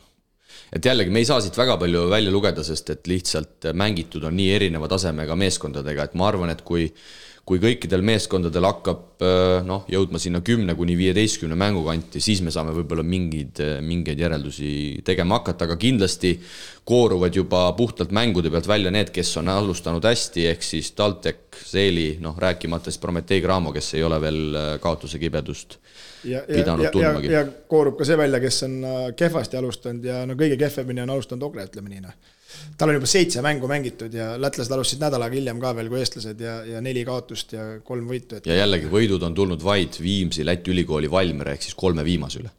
ehk siis nii-öelda sellistest, selliste play-off'i vastaste käest on kõikide käest tappa saadud seni. Aga selle nädala mängud ja, ja mida siin võib-olla esile tuua meie klubide vaatest, kolmapäeval TalTech Rapla kindlasti mängiti omavahel ju ka hooajalist sõprusmängu, käisin seda ise vaatamas, see oli ka Tehnikaülikooli spordihoones ja TalTech võitis selle väga kindlalt, et kindlasti ülikooli meeskond peab siin nüüd ka jalad maas hoidma, sest äh, tegu on noore satsiga ja, ja nüüd midagi siin üle mõtlema hakata või kedagi alahindama hakata, see oleks kindlasti ääretult vale. Sest et Raplal on nüüd ju uus mees äh, korvi all juures, Pope, see tegi viimases mängus Viimsi vastu ka kaksikduubli Läti ülikooli vastu tegi teisipäeval debüüdi, nii et ma arvan, et jah, siin, siin võib mänguks minna küll. et ei ja, maksa seda TalTechi nüüd ka üle hinnata nii-öelda. ei, kindlasti ei tasu üle hinnata ja, ja nad peavad ise ka reaalselt aru saama, et äh, nad lähevad kuuendale mängule ja viies kodumäng juba et, et pärast tuleb hakata võõrsil mängima ja esimene mäng Keilaga näitas ära, kui raskelt võõrsil on võimalik neid võite võtta, nii et ega siin tuleb kodus maksimum teha endast ja TalTechil siis kahe mängu nädal, pühapäeval mängitakse võõrsil äh, Tallinna Kaleviga, Tallinna Kalev Snaabiga, vabandust ja noh, Tallinna Kalevil on siin rehabiliteerimise kohta oi kui palju. aga ma ei tea, kuidas nad selle lahendavad, sest et hetkel ikkagi meeskonnas mängujuht puudub, seda näitab kakskümmend seitse palli kaotust. Maarjo Paiste teeb neist seitse, aga ilmselgelt Maarjo ei ole ka mängujuht, et seda ei saa nagu talle nüüd midagi väga ette heita, et et see Robinsoni vigastus ja see, et sinna ei ole kedagi nagu mängujuhti asemele toodud, et pigem toodi vigane loom Ross ja nüüd toodi korvi alla Jones et seetõttu mulle jääbki veidi arusaamatuks, et, et mis kohti seal siis hetkel praegu lapitakse et ei noh, kõi-, lapitakse neid kohti, kes tulla tahab, see saab tulla, aga yeah., aga mängujuht pole tahtnud tulla. ise ostavad pileti, ise tulevad. jah, et äh, Riiast oli lühike maa tulla, et ei no selles mõttes Tallinna Kalevile jah, ei oska ka midagi soovitada hetkel, et äh, ei no kui me vaatame kogu austuse juures ikkagi Smalts ja, ja need ei mängi seda elu sees välja. kui vaatame jah, viimaseid mängupilte, ütleme no siis TalTechil ei ole vaja väga palju siis skautida, et peavad samasuguse taktikaga peale minema nagu Keila vastu, süüakse tagant ära ja aga ma ei tea, öelge, öelge teie mulle, et et äh, kas näiteks Erik Schmaltzile ei võiks siis nüüd anda äh, võimalust, et ma ei tea, ma ei ole võistkonnas. ei, nad sai mängida päris palju seal Selli vastu ka, aga. jaa, aga ta tuleb ikkagi praegu, ma vaatasin äh, Selli vastu ka vahetuses seitseteist minutit, okei okay,, ma ütlen ausalt, ma mängu ei näinud, ma ei, ma ei taha siin midagi öelda, aga aga Erik Schmaltz ju tegelikult on paberite järgi no mängujuht ikkagi selles suhtes, okei okay,, ta on korvile orienteeritud, aga aga miks siis mitte anda talle need võtmed, et noh, et kui ujub välja, siis ujub välja, vahet suures plaanis ju ei ole, nagu me seisude pealt näeme ju. nojah, hetkel ongi kõige suurem probleem on see, et, et äh, hästi alustanud ka Erik Keedus Robinsoniga koos, äh, noh, ta, ta ei saa palli nendesse kohtadesse, kus ta on harjunud saama ja tema kasutegur on null, noh, kuidagi vägistas need üheksa punkti ära seal alustuseks pani kohe mingi tagasi, tagasiastelt kolmese, no mis juba tõi kolmkümmend kolm protsenti punktidest, et aga, aga ei, see noh, ei ole, ei ole midagi ilusat sel hetkel, jah.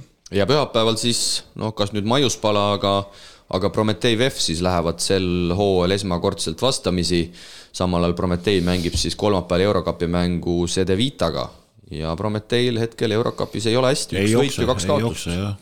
saadi teine täiesti kindel kaotus, et äh, täitsa, täitsa nagu üllatav, aga teinekord äh, juhtub niisugune asi, et äh, nagu vaatad hooaja alguses, et palgati paremaid mehi, tundub nagu on parem sats, aga omavahel need klappi ei saa täpselt, et see sünergia nagu, see sünergia, et tegelikult no Ventspils ju... ma ei saa öelda, et paremaid mängijaid on palgatud, aga aga ilmselgelt Prometee palkas paremaid mängijaid.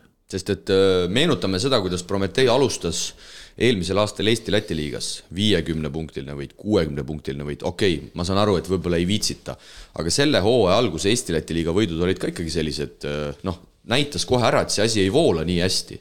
et eelmine aasta oli minu arust nii, et nad mängisid teise käiguga ja nad lõid ikka viiekümne kõik Just, üles, et et saadi siis. hetkel mängivad esimese käiguga, võidavad Keilat viieteistkümnega, et, et, et siis see näitab, et see jah, ei ole nagu, ei ole nagu nii hästi nagu, nagu toiminud see hetkel see. no ütleme, ladusust ei ole ja seda, seda agressiivsuse ja kiiruse ja nende pallide liigutamise olukorrad ikkagi ei, ei toimi hetkel nii hästi. ja Londoni lõvidelt siis lausa kodus kaheteistkümnega, nii et äh, sel nädalal siis tuleb Zedevita äh, ja Zedevita on alustanud siis null kolm, aga jällegi sloveenid mängivad kodus ei saa ilmselt seal ka lihtne olema, aga aga ma ei tea nüüd, kui me nüüd vaatame neid VEF-i mänge, okei okay,, Ventspilsi võideti neljakümnega, eks, Champions League'is siis meil on see täna mainimata, kaotati kodus kindlalt, kindlalt Arusafakale. et kas VEF-il on seal Riia areenal mingit varianti proovinud teile vastu hakata, no ikka on. no VEF ennast kogub vaikselt, no see Ventspilsi mäng ühtepidi nagu näitab, et et taoti ikkagi kindlalt maha. eks nüüd nad peaks nüüd see kolmapäev uuesti mängima või? Või on paus või? sa mõtled äh, meistrite liigat, peaks ikka mängima, ma kohe vaatan, kellega nad teises voorus on, on vastamisi minemas, aga peaks no, ikkagi jätkama. pigem ikkagi keeruline, ütleme, et äh, VEF-il ikkagi hetkel seda, seda, seda ütleme, sisu ja, ja sügavust nagu nii palju ei ole, et pinnisega ikka Prometeid maha ei võta, noh. mängitakse siis võõrsis Cholet'ga, Cholet kaotas samuti esimese meistrite liiga mängu ja kaotas selle siis äh, Tenerifele kahekümnega no, ja oi-oi, VEF-il on niisugune alagrupp ikka, et oi, VEF-il on valus alagrupp, aga see, see mäng näiteks äh, tuleb praktiliselt selle alagrupi kõige otsustav mäng. ja Cholet on Prantsusmaa liigas alustanud viis-kaks, viis-kaks. et kui, kui see võit saadakse kätte, siis on, siis on kõik võimalik, kui sealt kaotus tuleb, see on põhimõtteliselt see Champions League läbi. et kui me räägime siin jah, Kalev Cramo ja kui nad tulevad sealt kaotusega tagasi, siis, äh, siis noh, Prometee vastu on niikuinii raske mängida aga siis on neil juba mast, mast üsna maas. eelmine aasta juhtus sama asi ju. kui nad Champions League'ist hakkasid välja kukkuma, siis ju olid nad ikka päris augus. ära pudenema, jah. et tõesti, see, see meistrite liiga tase on läinud ikkagi, ikkagi maru kõvaks, et kui me räägime siin Cramo raskest alagrupist aste madalamal, siis no VEF-il äh, VEF-il meistrite liigas on ikkagi veel täiesti, täiesti teine level, level vastas, et äh, Hispaania kõrgliiga Tenerife, Prantsusmaa kõrgliiga Cholet ja Türgi kõrgliiga Darussafaka, nii et, nii et oi-oi, kosub ka Fiba, kosub ka Fiba. aga tõmbame sellega siis äh, tänase saate esimese osale joone alla ja, ja liigume siit Euroliiga juttudega edasi. korvpalli Euroliiga kuumimad teemad aitab mängumeestel teieni tuua Terminal euroliiga selle hooaja esimene topeltvoor on nüüd juba ajalugu, kui kõik meeskonnad said eelmisel nädalal kirja ühe mängu asemel kaks hulganisti kohtumisi. milliseid üldiseid noppeid kaheksateistkümnest mängust oskaksite mehed välja tuua, sest noh, kõiki neid mänge siin analüüsida on, on päris keeruline, et mingi, mingid valikud me peame tegema nagu sai öeldud minu poolt, et äh, kui Baskonia kaks litakat saab, siis äh, kahjuks äh, asja pole sinna play-in'igi ja, ja no nii läks. et siin uudist küll ei ole veel tulnud, et, et Benaroya oleks vallandatud, sest et etteruttavalt olgu öeldud, et eile kaotati siis koduliigas koduväljakul Unicahale, nii et kodusaalis, mis eelmisel hooajal oli ikka täielik koobas, on kaotatud nüüd, kui ma ei eksi, kolm mängu järjest vist või?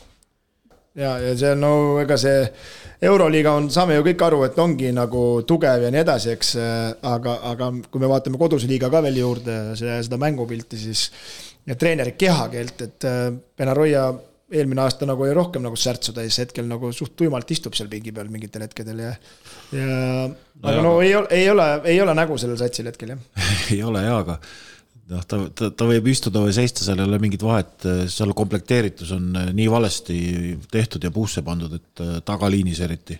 aga võib-olla tal ongi, võib-olla tal ongi hetkel kass peal selles mõttes, et, et ta nii pahad valikud tegi, noh. no võib ka olla jah, ma ei tea, ma ei tea, kes tegi muidugi, kas tema valib või klubi valib või kuidas see asi on, ütleme noh. Aga küsimus ja loeme selle ette ja siit on hea hea juttu edasi vahutada ja, ja Janno kirjutab meile ja, ja kusjuures mitu äh, Baskooniaga seotud küsimust meile äh, eelmise nädala lõpus tuli, me täname kõikide nende küsimuste eest, me võtame siit ühe ette, enam-vähem ma arvan, et see vastus, vastus jääb samaks ja ja veel kord ma tänan kõiki küsijaid, et, et meeldivalt on meil see küsimuste ralli käima läinud ja julgustan ka ka edaspidi meile sisukaid ja toredaid küsimusi saatma, aga aga Janno siis küsib niimoodi, tere mängumehed, parim Eesti korvpalli ja spordipodcast üldse, pange ainult täiega edasi ja küll härra Saage jälle koondisesse jõuab, tuleviku lootus, igavene. armas on ju. no mis see on, M, MV või kuidas öeldakse seal, see amatöörsportlased mingi viiekümnese koondisesse. seal saab ikka. Brasiiliasse. aga nüüd ka teemast, meie klubil Baskoonial on hooaeg alanud väga raskelt, tundub, et peatreener ei saa enam isegi aru, mida tegema peaks. tal on mingi teema, et kui mängija on sitt, siis ta ei taha üks-ühele vahetust, vaid laseb oma nii-öelda aja ära mängida. puudub korralik mängujuht, kes oskaks Kotsarit mänguga siduda. Männion pidi olema hetke Baskoonia kõige kallim mängija, aga kasutegur on ikka väga kehv hetkel meie mees on täiesti kasutamata, kuigi on ju näidanud, et tegemist on väga mitmekülgse ja targa mängijaga. Raieste teeb ACB liigas väga head mängu, aga Euroliigas ei saa võimalustki, kuigi sellest Kreeka suvalisest puujalast on ta iga hetk parem. Costello on ka täiesti pildilt kadunud, kui eelmisel hooajal oli väga hea. kes nii-öelda suurtest treeneritest on vabad ja sobiks just Baskoonia suht noort meeskonda juhendama? kas härrased saatejuhid näeksid meie Henri Trellil kohta praeguses Baskoonias? sulgudes Trelli Insta story's oli Baskooniale vihje tervitustega vahetusmees Janno. Nonii, äh, kust hakkame pihta, no selge on see, et äh, me siin Priiduga paar korda oleme omavahel rääkinud ka, et, äh, et. ma mõtlesin juba, et pean Arojaga suhelda. ei, ei, mitte seda, sinna ei saa ju ligi, sa tead, seal on kadalipp on ees, mingi seitsmest mehest pead mööda rääkima emailiga, ennem kui Benarojani jõuad, aga. aga no Maigist on kahju ja, ja ma olen nüüd, ma arvan, mingi nelja, nelja vähemalt Baskonia mängu vaadanud ja ta kehakeel on ka tegelikult Maigil selline, et ta nagu, mis asja te kaerate ette siin, kuhu te jooksete, et nagu Thompsoniga eelmine aasta nagu saime aru, mis teha, on ju, nüüd ei saa absoluutselt aru, no ta laob neid katteid, tühjasi katteid lihtsalt väsimatult ühele poole, teisele poole.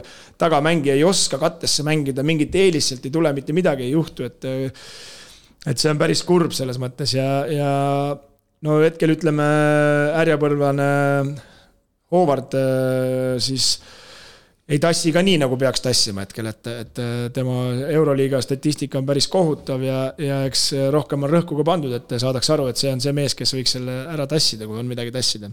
ja no kui veel kiirelt minu poolt Benaroiast rääkida, siis no ma ei saa nendest kooslustest ka aru, keda seal väljakule paneb, noh.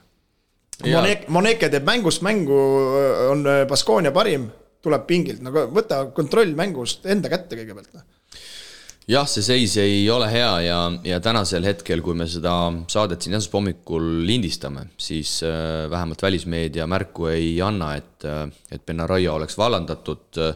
ma isiklikult arvan, arvestades, et äh, on kolm kodukaotust saadud ja eelmisel hooajal saadi hooaja peale kokku kolm kodukaotust, siis ma isiklikult arvan, et see otsus on, on juba tehtud, et Benaroya ei jätka, aga ma arvan, et lihtsalt praegu otsitakse, kes siin asemele tuleb. Et, et väga palju Äh, väga palju ju treenereid tegelikult äh, vabasid ei ole, arvestades Svairopoulos on nüüd äh, Zvezda mees, eks.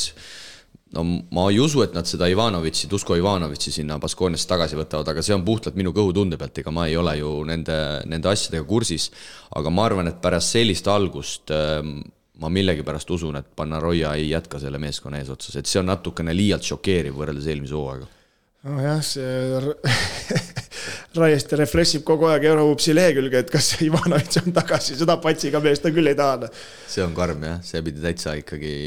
sõge olema nagu. täitsa hullumeelne olema ja, ja Ivanovitš siis äh, kohutava alguse järel samuti saab, saab kinga, aga, aga. ei veel... saanudki aasta aega olla, eks ei saanud. saaks aasta saada. nõks jäi puudu. tuli jah, eelmisel aastal ka seal, seal alguse poole, aga, aga tegelikult ei ole ju neid treenereid nii väga võtta, siin tuli hommikul uudis, et äh, Nenad Sanak ehk siis Kristjan Kullamäe, Kullamäe treener eelmisest hooajast Lietkabelisest, serblane on Türk Telekomist äh, lahkunud, et äh, noh, Sanak ikkagi võib-olla Euroliiga jaoks veidi sellises olukorras liialt toores, et ma arvan, et kui kedagi võetakse, siis sellisel hetkel sa pead võtma sellise venna, kes on ikkagi Euroliigas noh, käis nüüd tõestanud, aga vähemalt Euroliigas sees olnud.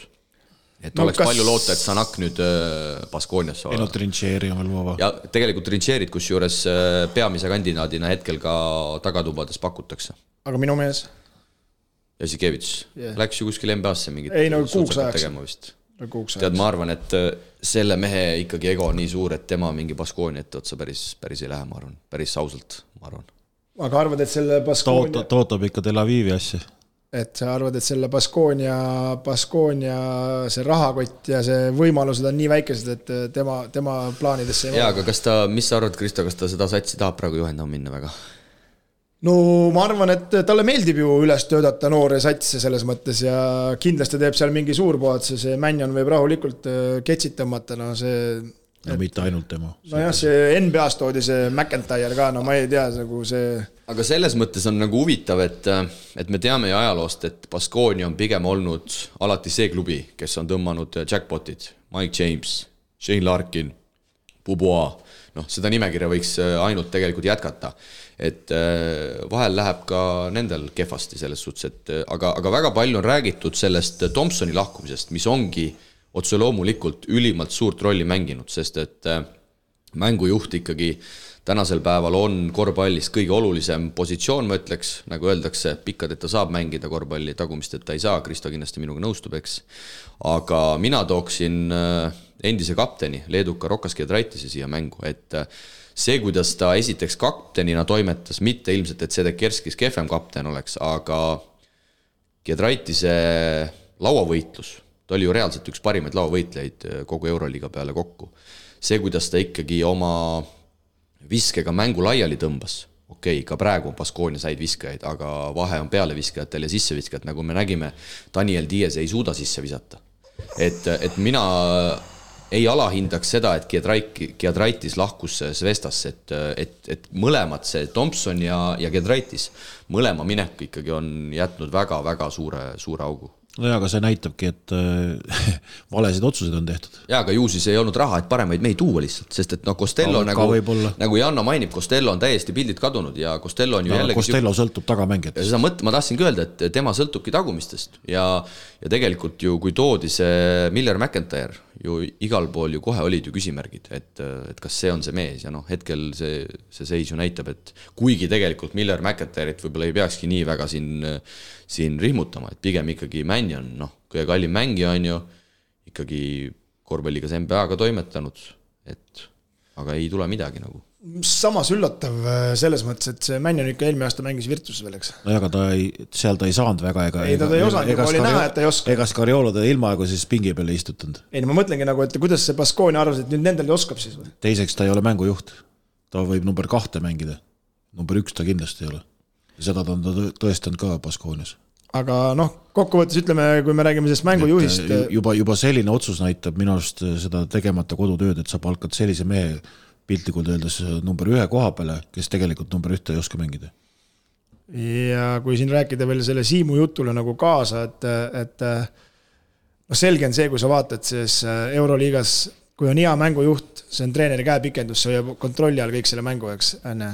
hetkel seda ei ole, täielik lapatuu, eks ja selle Gedraitise jutu juurde, kui sa hakkasid seda rääkima, ise mõtlesin täpselt sama asja peale ja sa näed, kuidas ta Svestas toimetab hetkel isegi selle, tõmbab selle mängu nii laiali ja teeb nii õigeid otsuseid ja paneb kotti ka veel ikkagi jätkuvalt, on ju. ja ta on ikkagi väga kogenud mängija juba järgi tasemel. et, et, et see nagu juba aitaks sellel noorel võistkonnal selles mõttes kaasa. mees, noh, kolmkümmend üks. ja, ja kui me vaatame seda just seda teisipäevast kodumängu Bayerniga, Baskonia viskab kodumäng, koduväljakul kuuskümmend kaheksa punkti mäletame eelmisest hooajast, paid sada kakskümmend mingis mängus ju, see asi voolas, aga. ei no siin praegu on hoopis teine võistkond. aga siin tulebki see asi välja, et äh, Benaroya on mängijate treener, mida on ju Mike meile podcast'is ka öelnud, et. Äh, et ongi nii, et ta ei ole sihuke kärkija, ta pigem on sihuke, sihuke semu, eks, ja, ja laseb nagu mängul voolata. aga nüüd me näemegi hetkel ei ole neid nuppe, mis olid eelmisel aastal, eelmisel aastal mulle tundus, et see mäng voolaski ise, Tomson võttis palli, mängis Maigiga ülevalt pikerolli, kas lahendas ise, söötis Maigile, andis välja viskajatele, kõik toimis. reaalselt hetkel neid nuppe ei ole ja mulle tundub, et praegu on vaja teist tüüpi treenerit, kes paneks seal veidi rohkem seda süsteemi ja kuidagi kontrolliks seda olukorda, olukorda rohkem. no Marinkovitš kolmteist punkti, kõige resultatiivsem mängija koduväljakul. ei no sa võid praegu treenerit vahetada kindlasti peaks mängijad seal paar tükki vahetama, ükskõik noh, seal on küsimus tegelikult täpselt sama, mille pärast Karjoli lahti lasti. kas palkas treener või palkas management, nii. Pas-, Virtuses tekkis ju konflikt sellest, et et treener ütles kõva häälega välja, et küsige, küsige nende käest, keda nad palkasid. noh, võib-olla lastakse Benaroya lahti, järgmine päev saame teada, et täpselt sama mure. ta ei, võib-olla ei julge täna seda kõva häälega välja öelda aga no mingid sahinad seal on, sest et juba ju tegelikult äh, Luka Panki, Luka Pankit taheti ju Baskooniasse juba suvel. ja, ja ka see näitab tegelikult juba sellist ohumärki minu meelest näitas hooaja alguses, et tegelikult nagu tagatubades treener taheti juba suvel välja Just. vahetada, et Jere, see on juba ohumärk si. siit mina, mina eeldakski, tahtsin jõuda lõpuni oma jutuga, et mina eeldan, et selle, need valikud on teinud mitte treener, vaid, vaid klubi.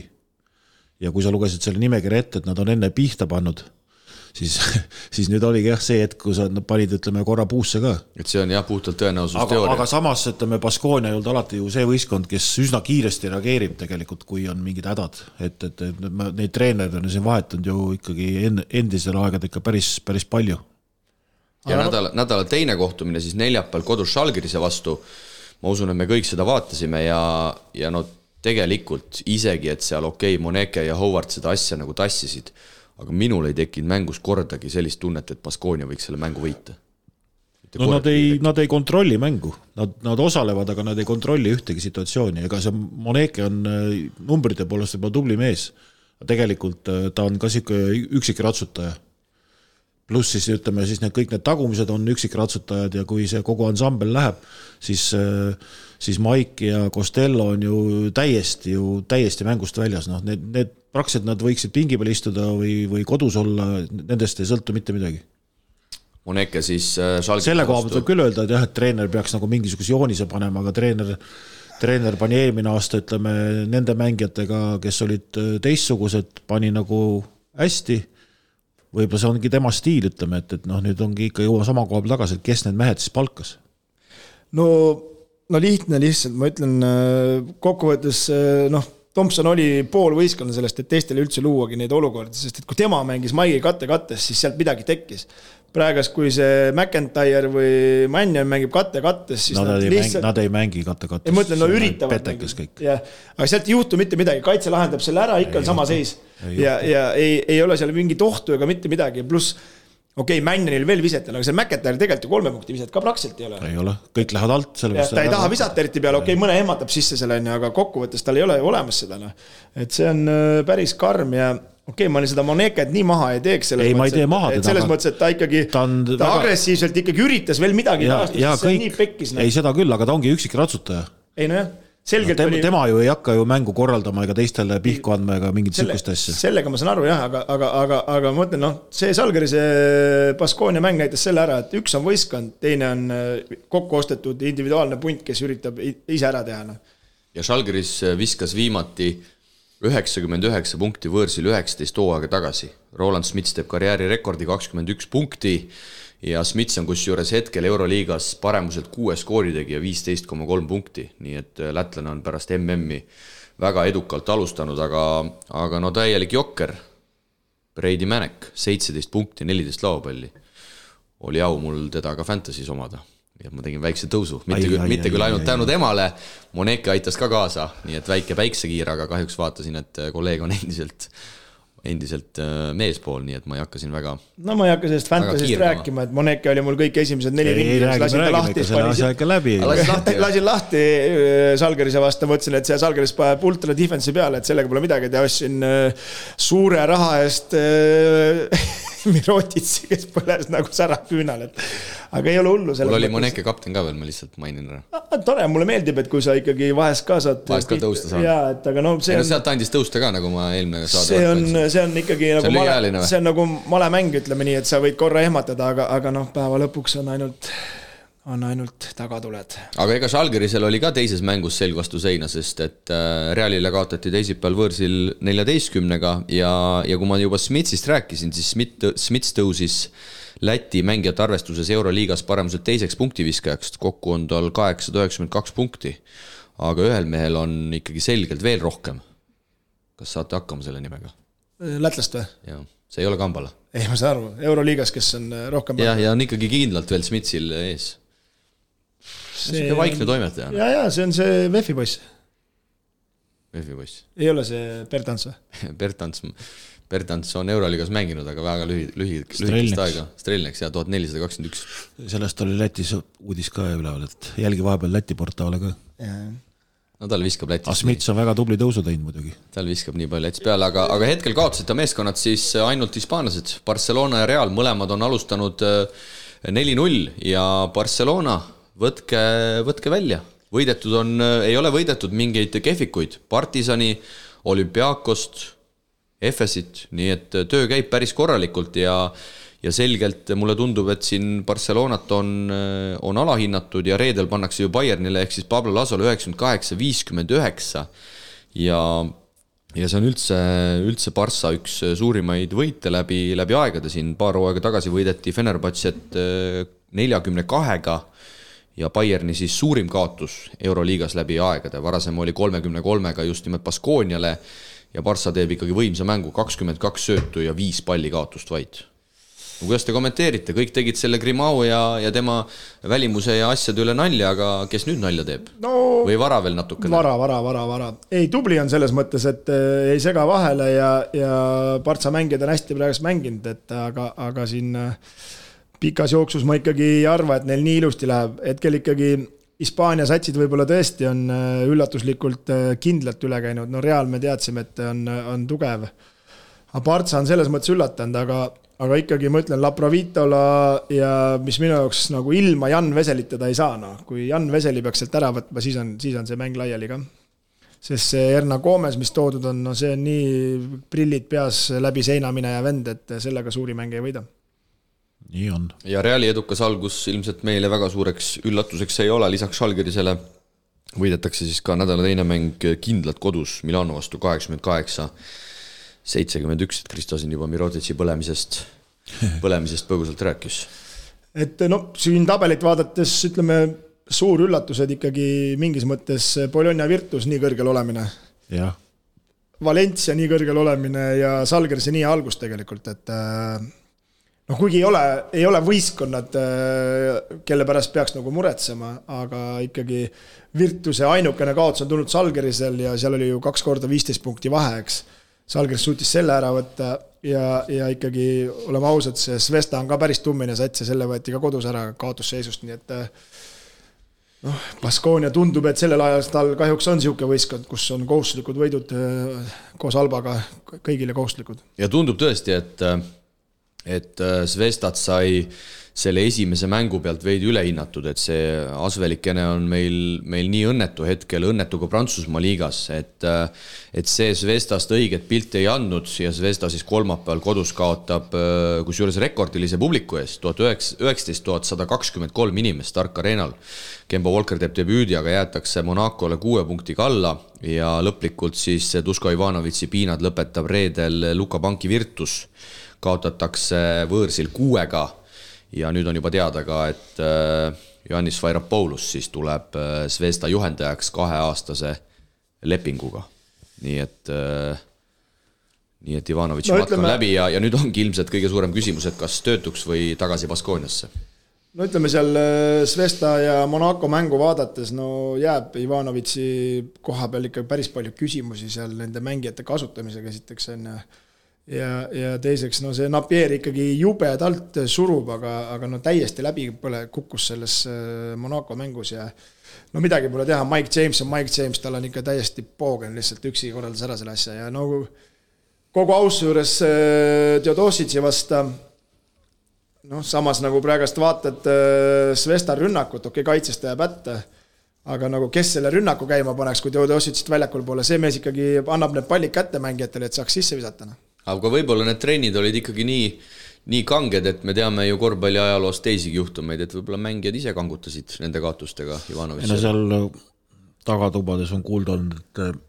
kõigepealt läks treener tülli Bielitsaga, siis Theodositš ja siis oli ütelnud, et, äh, et kas tema või Theodositš, ütleme, kuna juba Bielitsa oli üks legend, kes minema nii-öelda läks või saadeti, siis kahte nüüd publik ei ela üle tegelikult lintsitakse ära need mehed. ja tegelikult siin enne hooaja algust ju ka spekuleeriti, et et oi-oi, et kuidas vanameister Theodositš nende Ivanovitši trennidega toime tuleb, et et, et seal oli tegelikult neid küsimärke üleval ja ja ikkagi me näeme, mehed, nii jalgpallis, korvpallis, et need kokku klopsitud superstaaride meeskonnad, need ei hakka kohe töötama Panathinaikose juurde tulles sel nädalal see, see on veel omaette case. sel nädalal siis Baskooniaga ja, ja Panathinaikos üks võit, kolm kaotust. Ataman saab oma karjääris seitsmenda eemaldamise Euroliigas siis reedel Maccabi vastu ja, ja lisaajal kaotatakse see mäng kaheksakümmend üks, kaheksakümmend kuus. Lorenzo Brown kaksteist söötu, Maccabi klubi rekord on see. ja no näitab ka see, et asjad ei ole päris jonksus. Kostas Slovkas esimest korda oma karjääris viskab mängus vähemalt kolm vaba viset mööda seitsmest neli, kui karjääriprotsent on kaheksakümmend kaheksa koma üheksa. ja Maccabi juhib poolajal juba viieteistkümne punktiga, nii et Panal on üldse veidi õnne, et, et sinna mängu isegi tagasi, tagasi saadakse. ja, ja siin äh, see oli siis lisaaja lõpus, sai kolm vaba viset ja viskas kolmest kaks sisse ja, ja sealt see lõppes ära, et muidu oleks tulnud teine lisaaeg veel ehk kuus sekki vist oli äkki lõpuni või. aga ei tea, ei, ei, ei toimi nagu see, see joonis ka sellel olümpiaakosel kõrvaltvaatajana, et et kuidagi jubedalt nagu rahmivad ringi ja, ja ei suuda oma neid äh, tugevusi üldse ja. nagu paika ei, lüüa, Lessordist on kahju, kus see jõuab üles-alla. ei teagi, kus need tugevused on, vaata ikkagi tuleb näed välja tänasel päeval see, et kaks nii-öelda juhtivat mängijat lahkus, pilt on hoopis teine nii ta on ja, ja kui siin Kristo mõni saade tagasi tegi Keilule nalja, et pani nad kolmeteistkümnendaks, et võib-olla pani natuke kõrgele, siis siis mina panin pana kolmeteistkümnendaks ja pean vist sama tõdema, et äkki panin natuke liiga kõrgele Panathinaikose. Ja ma panin ta hoopis, ma ei tea kuhu no.. sa panid vist mingi neljandaks või aga ei, ei, see on all... hooaeg ei ole veel läbi. ei, see on ei ole ei Keilal ega Panal. ei ole. töö käib. siin võib igasuguseid asju veel juhtuda, sest et eelmine nädal me siin arutasime, et Monaco FS null kaks, aga vaadake, kus nad nüüd on, nüüd nad on kaks-kaks ja nad ja. on tõusnud täitsa sinna no näe, Monaco on kaheksas juba, jagavad seal kõik yeah. täpselt kaheksa kuni, kuni üksteist, kui, kui täpsem olla, nii et siin, siin üks topeltvoor ja, ja asjad muutuvad äh, sisult kardinaalselt ja Valencia sai siis ka oma esimese kaotuse kirja just nimelt võõrsil Efesilt, nii et äh, nii et hetkel siis kaotuseta vaid Real ja, ja Barcelona. jah, et ütleme nii, et äh, Maccabi siin hetkel ikkagi noh jälle vana rada ikkagi, ei mängi minu arust seda mängu välja, mida, mida võiks oodata, et üllatavalt konarlikult, okei okay,, mõned võidud on tulnud siin ka raske võit Pana üle, aga aga, aga liialt Browni peale jääb see mäng, et millal see tagasi tuleb, see teine mees? Baldwin? jah yeah.. ei oma nii täpset informatsiooni. ei no näha oli, et Makaabil mäng tegelikult ei jookse nii hästi, kui kui loodad, et see ikkagi see väike paus ja need äh, muud mured on, on jälje jätnud, aga aga see lisaaja võit äh, annab neile kindlasti hoogu juurde. ja ka Tash peale Valencias peetud mängu, kus Maccabi viskas vaid kuuskümmend kuus silma, aga tegelikult ütles seda mängu järgses intervjuus, et äh, et hetkel meil ei ole mängurütmi, et kõigepealt peame leidma Just. mängurütmi üles ja, ja siis saab edasi vaadata. sest nad ei saa ju ühtegi kodumängu või noh, ütleme koduliiga mängud ju ka ei toimi, et neil ongi, lihtsalt oli paus see ei ole väga lihtne, aga teiseks mänguks kosusid ikkagi juba oluliselt paremini ära. aga siin kuluaarides tegelikult on räägitud, et et kas Maccabi üldse seda hooaega jätkab, sest et sest et nagu me teame, turvalisuse küsimused ja, ja siin on öeldud, et osad klubid ei ole üldsegi huvitatud Maccabit võõrustamas, sest et turvarisk on niivõrd kõrge. sest me teame küll, mis ju tänasel päeval maailmas toimub ja, ja ilmselgelt palju Il... seal ühel mängul oli, seitsesada politseinikku? jah, et see aga on, tegelikult see, on, see paneb ju kodumeeskonna kolos, räige pinge. kolossaalne summa ikkagi, mis ju selle peale läheb. kodusaali paneb, kodumeeskonna paneb räige pinge alla ja, ja kui me ikkagi teame, et Iisrael paratamatult mingi osa silmis on sihtmärk, siis noh, kas sa tahad selle sihtmärgiga ühes saalis, ma ei tea, kolm tundi viibida, et no, et see on, see on päris karm teema tegelikult, see on võib-olla teema, millele väga ei ole isegi, isegi rõhku pandud ja mitte, mitte ütleme siin Äh, midagi ennustada, aga selge on see, et kui, kui selles mõttes on veel sihtmärk, et kui see Makaabi saal lüüakse rahvast täis, siis ega need äh, pahalased ka ei, ei, ei tea, teavad ju, kuhu oleks vaja äh, seda sihtmärki sihtida, et maailmale ja rahvale haiget teha. et äh, üks on vist kindel, et ma sain aru, et Iisraeli meeskonnad hakkavad mängima nüüd Küprosel. et Kalev Cramo ära jäänud mäng Nessiona vastu peaks siis ka toimuma Küprosel, et minu meelest see uudis käis kuskilt ka, kuskilt ka läbi aga, aga näis, mis, mis otsused siis selles osas tulevad, üks treener sai veel juba kinga, ehk siis Villerbaani eesotsas siis äh, DJ Parker sai venna Tony poolt äh, piltlikult öeldes vallandatud, asendaja on teoorias üles leitud, maailmameister äh, Gordon Herbert isiklikult, ainus mure hetkel selles, et Saksamaa alaliit ei taha kuidagi Herbertit Euroliigasse ära lasta. Euroopas on kaks karmi alaliitu. Eesti ja Saksamaa.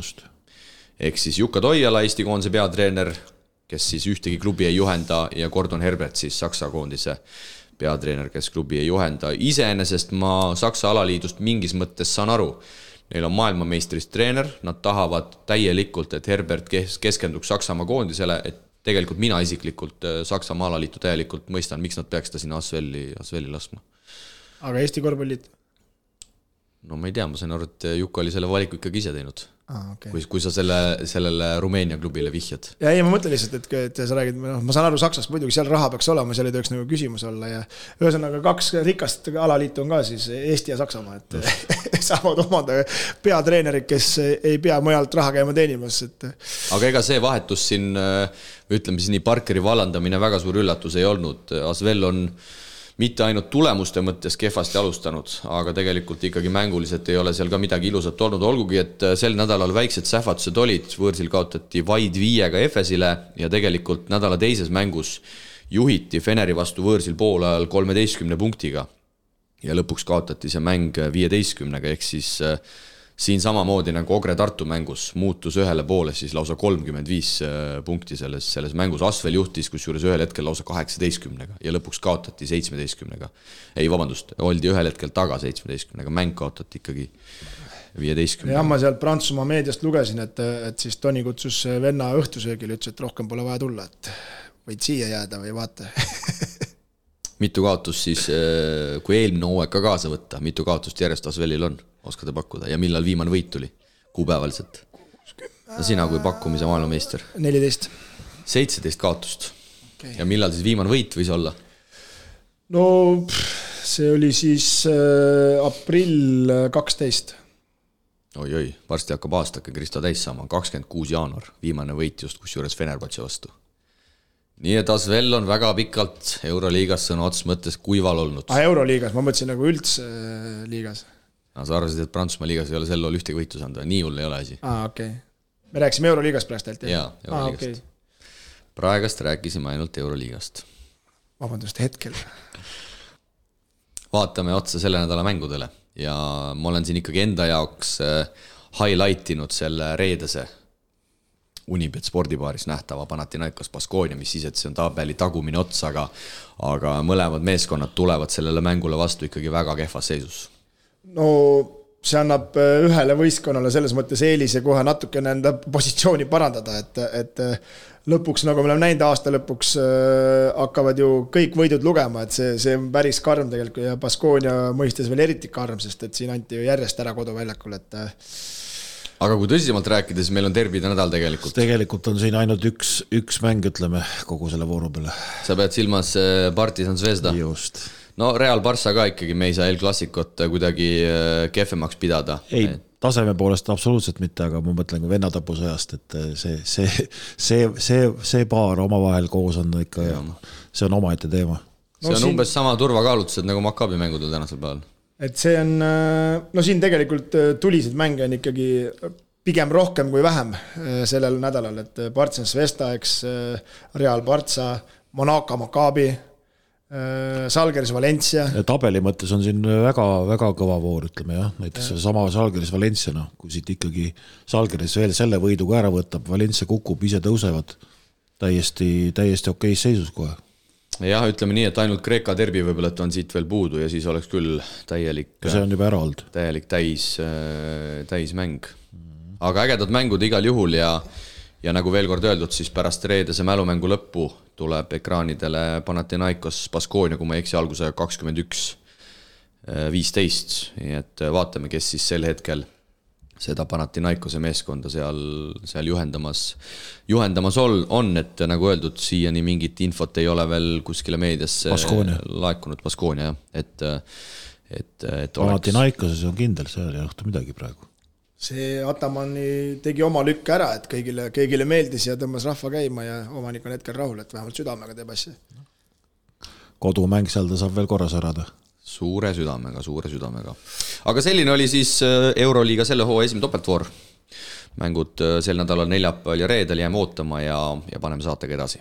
nädala tegijale paneb õla alla Poolsi parima keksivalikuga pood Eestis. tutvu valikuga www.poolsi.eu.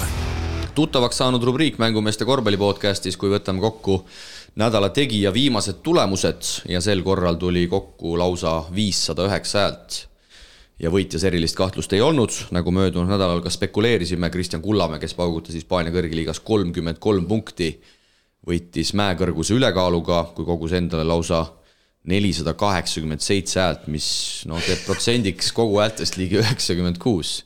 kuusteist häält, kes sai? nii suurt äh, ülekaalust pole olnud. ei ole olnud jah.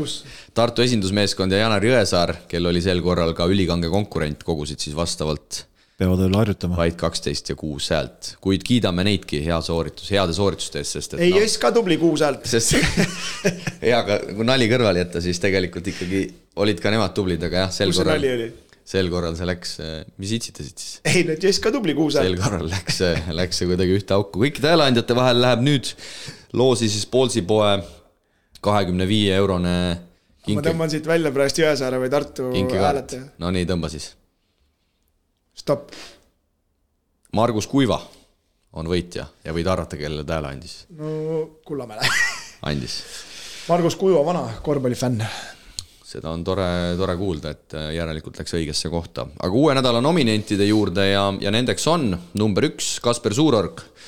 ei saa kuidagi nomineerimata jätta, mees, kes sisuliselt võttis eilse Keila mängu üle, viskas kakskümmend seitse punkti ja kelle hooaja keskmine viie mängu peale on kakskümmend üks koma, koma kaheksa. Kasperist on siin omajagu räägitud, nagu ma nagu ma avaldasin, siis äh, järgmisel nädalal pärast äh, Pärnu Graamo telemängu esilinastub äh, Inspira kanalis ka Kasperist mängumeeste korvpallisaate neljanda hooaja teine osa.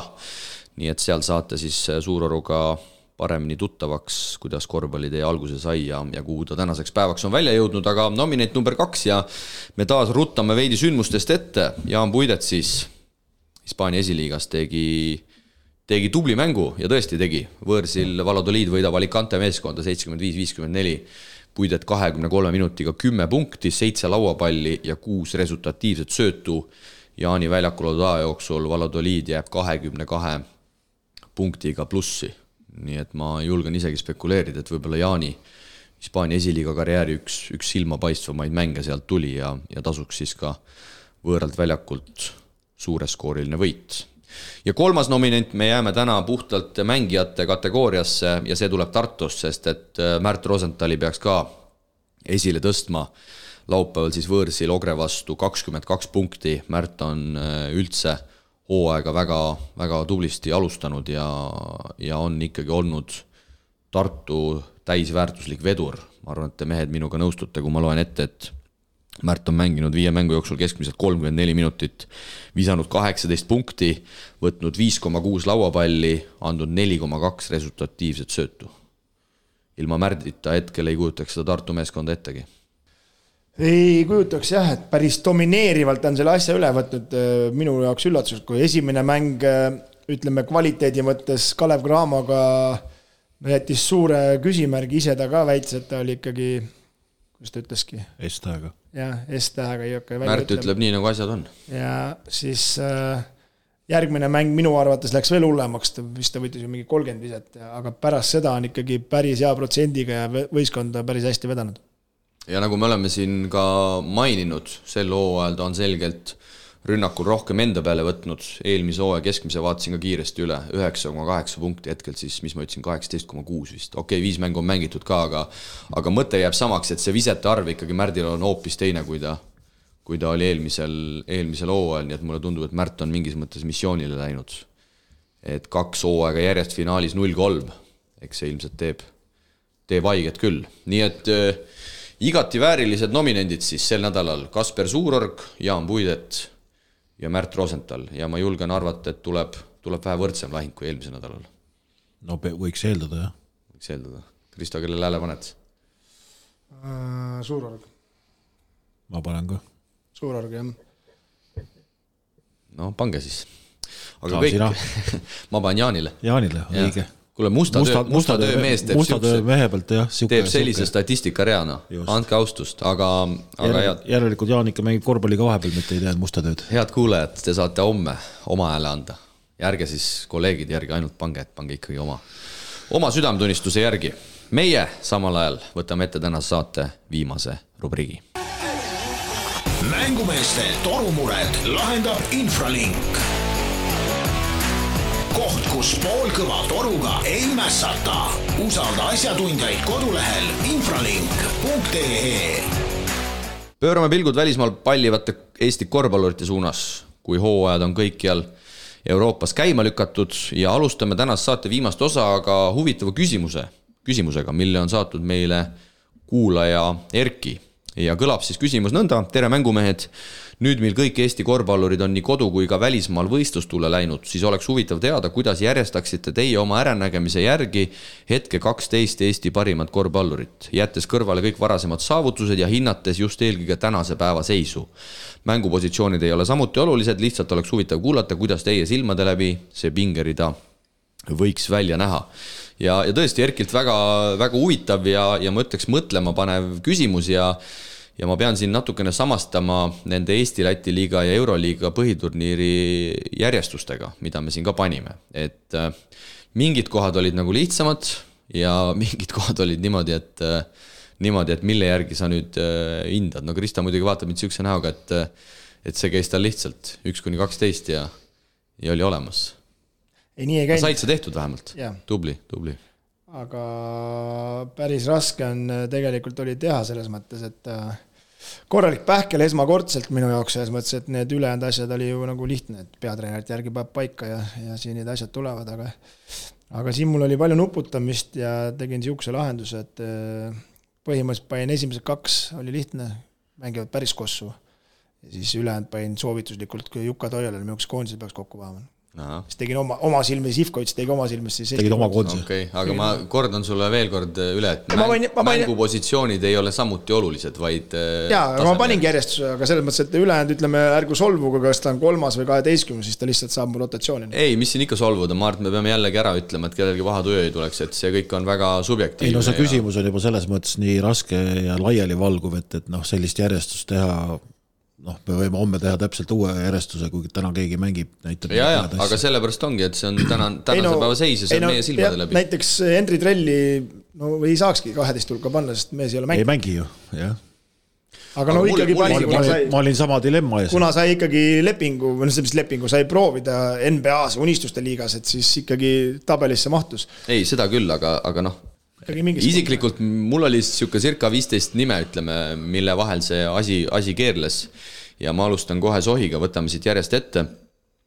ma loodan, et teie sohki ei teinud, igatahes kaheteistkümnendal positsioonil on mul kaks mängijat, sest et ma lihtsalt ei suutnud kuidagi eelistada üht või teist, aga rohkem, ma ütlen ausalt, mul neid ei ole, ülejäänud kohtadel mul mul on neliteist, sul on neliteist lausa Jaa., sa tegid ikka räigelt sohki miks? no,. ja mul oli jälle niimoodi, et mul oli raske, mul oli raske kaksteist mängijat üldse ei, ma kokku saan saada aru, et kaksteist peab olema, mul on praegu neliteist Okei, kirjas okei. ma võin jooksvalt kellegi välja jätta. on nagu on. mul on kaksteist jagavad Mihkel Kirves ja, ja Kasper Suurorg. Raieste. Raieste, pääses napilt satsi. Sander Raieste ja mul on Raitri Olane. nii, Kristo üksteist. Taavi Jurkata. ma võin öelda ka, miks Laane on, ma panin selle järgi, et äh, kellest võistkondades midagi sõltub. Kui Laanet Raplal platsil ei ole, siis see sats kukub täiesti kokku. muidu ütleme noh, on ta natuke võib-olla alahinnatud mängija, aga, aga selles kontekstis äh, tänasel päeval kaheteistkümne hulka kindlasti mahub. selge, selge, Priit. mul Riismaa üksteist. kümme, Priit. mis kümme? kümnes koht. aa, mul on Kaspar Suurorg. hästi on alustanud hooaega, aga peab veel tõestama. Märt Rosenthal. Karl-Juhan Lips, et julges ikkagi munad pihku võtta ja välismaale minna ja tegelikult alustas hästi, aga siis agenditööga natuke võib-olla tõmbas endale vett peale. mul on ta sama, sama klausliga üheksas koht. üheksa, mul Treier. Kaspar Treier. mul Konatšuk, kaheksa, Jõesaar. mul on Riismaa. Gerg Riisa. seitse, Priit. Gerg Riisa, mis teinud on siis see aasta? Kaspar loe oma, loe oma listi mul on seitsmes on Kaspar Treier. mul on seitsmes Siim-Sander Vene. Mul on äh, Henri Trell. et ikkagi see sai selle NBA-s korra nagu siis Chicago Bullsi särgi selga tõmmata ja, ja selle eest lihtsalt panin. kuus, Janar Jõesaar. Treier, Märt Rosenthal. mul on Treier, Kaspar Treier, viis, Kristo. Rosenthal, mul on Mihkel Kirves. Artur Konatšuk. neli, Priit. Raieste ja Trell ühe pulga peal. Kasper Suurorg, Raieste. kolm, mul Trell. näe, pihta läks. mul Kirves, mul on Siim-Sander Vene. kaks, Kullamäe. mul ka Kullamäe. Kullamäe ja üks. no Kalev Poiss. saage paneb ennast., ei ole. mul Kristo on, Saage. mul on see äh, Siim-Markus Post. kas see on nüüd see, kus ma panen siit puldist seda aplausi või? Seda naeru või? seda, seda no, kunstnaeru? ilmselgelt on Maik jah Maicel Kotsar jaa, aga no,. Tegelikult oli äh, dilemma, et äh, Kullamäe või Maik, kui vaadata hooaja algust, siis äh, ikkagi. ma panin lihtsalt liiga järgi. ma panin ka, aga lihtsalt ikkagi jah, üks mängib Euroliigat ja üks korra sähvatas, kuigi väga hea alguse on Kullamäe teinud selles mõttes kokkuvõttes, aga no nüüd Barcelonaga võib-olla ei, ei käinud nii asi nii hästi, aga seda mängu ma ei näinud kahjuks, et aga loeme siis listid ette, Kristo, ühest kuni kaheteistkümneni, lase järjest. Maik, Kullamäe, Kirves, Suurorg, Rosenthal, Treier, Trell, Jõesaar, Konatšuk, Lips, Taavi Jurkatam, Raieste. Priit, sinu. Kotsar, Kullamäe, Siim-Sander Vene, Raieste, Trell, Kirves, Märt Rosenthal, Treier, Riismaa, Lips, Suururg, Valge Laane. kas äh, Priit Konatšuki unustasid ära või peab veel pürgima? aga me võtame praegu nende mängude järgi, mida, mida, mida tehtud on, ega ei ole ju mitte midagi. aga Hispaania kõrgliigasse sai Ja- mitte millegi eest. ei, seda ma ei ütle, aga seda ei küsitud. Sai sellest, et äh, mida, mida mängijad praegu on teinud ja kellest midagi sõltub. noh, ma ütlen samamoodi, et, et äh, suurorust nii palju ei sõltu, kui, kui ütleme näiteks äh, Kirves, Märt, Valge, Laane oma võistkondades, noh. võtame kasvõi selle Cramo näite Kirves, ütleme. igasugused mehi võid osta, aga võtate statistika lahti. aga ühesõnaga, kui on küsitud hetke kaksteist Eesti parimat korvpallurit, siis sa koondisse teda ei kutsuks, keda? Konatšuki ikka kutsus kandideerima. kandideerima. no mitme hulka siis, mitmes ta sul oli praegu? no meil ikkagi on viimati kombeks kakskümmend viis välja valida, et siis kahekümne viie hulgas. ei no kui neliteist saab satsi, siis, Siis siis, siis, siis ta saab sinna kindlasti sisse, jah. täna on lootus, et keegi võib-olla okei, okei, ma niisama narin. nii, mul siis Kotsar, Kullamäe, Trell, Raieste, Konatšuk, Jõesaar, Vene, Kriisa, Treier, Rosenthal, Riismaa ja Kirves, Suurorg jagavad viimast kohta. Mille pealt sa selle Gerg Riisa panid, lihtsalt küsiks praegust, et äh, selle, selle pealt, et ta mängis Arizonas, on mänginud koondises, oli EM-il koondises äh, põhimängija, selle pealt panin. okei okay,, mis aastal EM-il? viimati, kui Eesti EM-il käis, kaks tuhat kakskümmend, mis meil oli Itaalias, kaks kaks või? hetke Eesti parimad kaksteist korvpallurit jällegi ma küsin, Kristo, et kui, kui kutsuks, kutsutaks koondisesse, siis sa Krisat praegu ei kutsuks koondisesse või? No hetke kaksteist Eesti parimat korvpallurit. ma, ma arvan, okei okay,, jah, sa võid, ma saan su vihjest aru, mängib lasteliigas, hooaeg pole alanud, eks. aga ma arvan ikkagi, et äh, mängib suhteliselt okeil tasemel, saab hakkama. nojah. ma arvan, et mõned ju, ju me siis vaatasime natuke erinevaid asju, mina panin ka nagu Kristot selles mõttes, et mida keegi nagu hetkel nagu üldse teeb et ma arvan, et mõni, äh, mõni küsiks mult hoopis vastupidi, et Kuue, miks, see, Kriisa nii madalal on. kuu aja pärast äh, on see rivi absoluutselt teistsugune aga vaata, kui põnev. me võime siis uue teha. vaata, kui põnev kohe läks arutamiseks. ei, mitte arutamiseks. sa hakkasid kohe nagu, sa hakkasid salvama kohe mind nagu. ei, ma ei hakanud salvama, ma lihtsalt mõtlen nagu, nagu räägid nagu, räägime, püüame rääkida siin nagu Eesti parimatest korvpalluritest ja nagu päris korvpalluritest, siis hakkad rääkima sellest ülikooli liigas, kuhu ta jõudis eelmine aasta Arizonagas. mis ta siis võitis eelmine aasta? ei, aga me räägime ju individuaalsetest sooritustest kas sa, kas sa tõesti ütled mulle, et tänasel päeval no loe individuaalsest eelmise päeval... aasta Arizona statistika ette, sa eeldad, et sellega siin praegust hetkel oled top kaheteistkümnes. miks sa vihkad Gerg Riisat? ei, ma ei vihka, ma praegu küsin. mulle tundub, et sa. ei, miks? et kui Jukka Toiala paneks praegu kaheteistmehelise koondise kokku ja tal oleks kõik mehed kasutada, et ta ei kaasaks Gerg Riisat, kuna ta ei ole mitte midagi näidanud või? praegu ei ole päris kindel, vaadates Rosenthali ja Kullamäe mänge, ma ei ole päris kindel, et ta kaheteist hulka saab. Rosenthal ei tulegi koondisesse ei no võib-olla. ta ei võta telefoni vastu. ega no praegust tal läheb hästi, võib-olla klubi andis uue telefoni, saab ka helistada. ma vaatan sul silmavaate järgi, et sa tõmbasid täitsa käima ennast kohe praegu. ei, ma ei tõmmanud käima ennast, ma lihtsalt mõtlen nagu, et, et inimene, sa, nagu... Sa, sa nagu solvad meie küsimuse esitajat, et ta küsib, et hetke parimad kaksteist korvpalli kõige hooaega vähe. sõltumata positsioonidest. Nagu... kui on hooaeg vähe hetkel kestnud, Krista pole mitte ühtegi mängu. me ei saa päris, me ei saa päris koondise nimekirja sellest kaheteistkümnest välja lugeda kas sa. mul jääksid paar meest kindlasti palun, välja. sina kui saate. kas sa veidi muretsesid, et sa kriisi ära unustasid või? ei, ma ei muretse, sest ma ei pannudki teda, sest ta pole ühtegi mängu mänginud. ei no sellepärast ma ei pannud Kovaltšuki ka.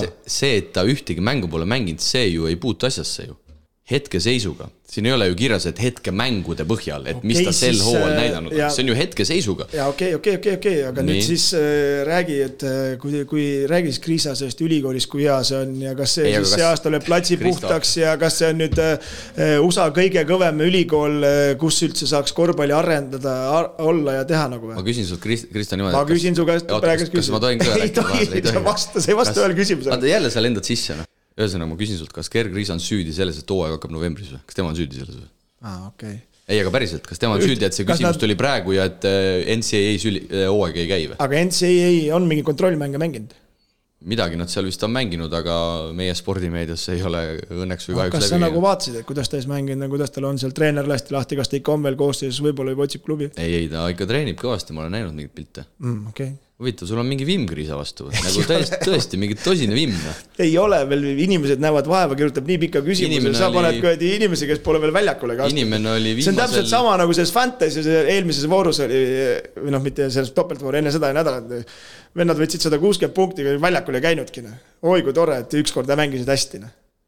sa päriselt võrdlesid praegu selliseid asju? jah aga jään huviga, jään huviga ootama su Kriisa esiletõusu ja, ja et sa ikkagi püüdsid ka siin selgeltnägija olla, et ta teeb hea hooaja, no jääme ootama, kõigepealt peab terve püsima, tal on viimasel ajal vigastustega palju, palju probleeme olnud. mis, oled suhelnud?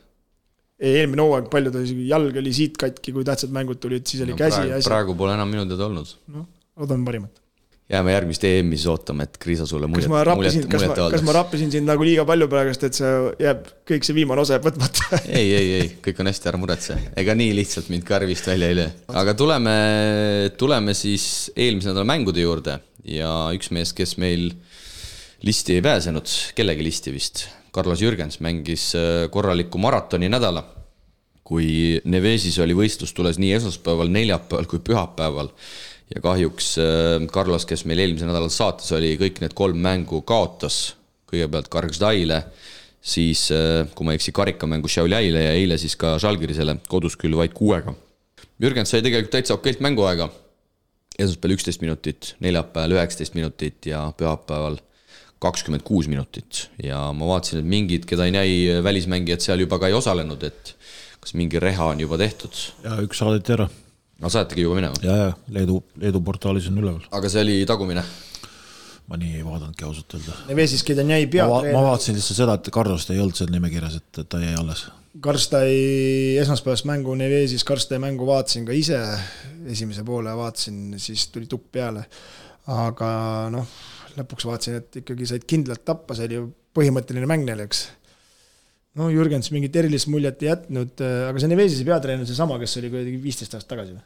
ei ole, see on noor, noor Petrovskas aa ah,, okei okay., seal oli vanasti ka üks sihuke väikese kõhuga ja siukse.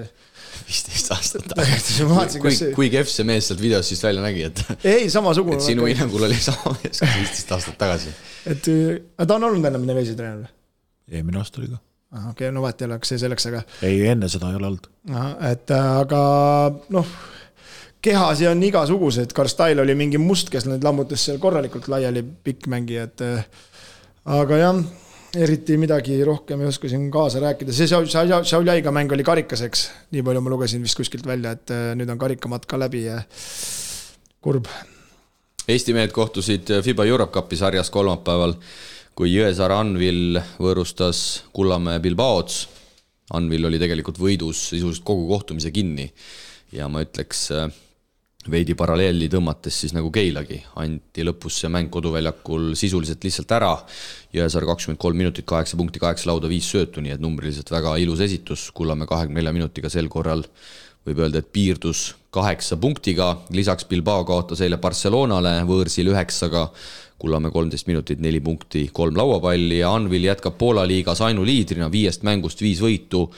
eile võidetakse Slaski kuuega, Jõesaar üksteist minutit, neli punkti üllatav Anvilli Bilbao mängu juures oli see, et äh, see Anvil on päris tummine see aasta või?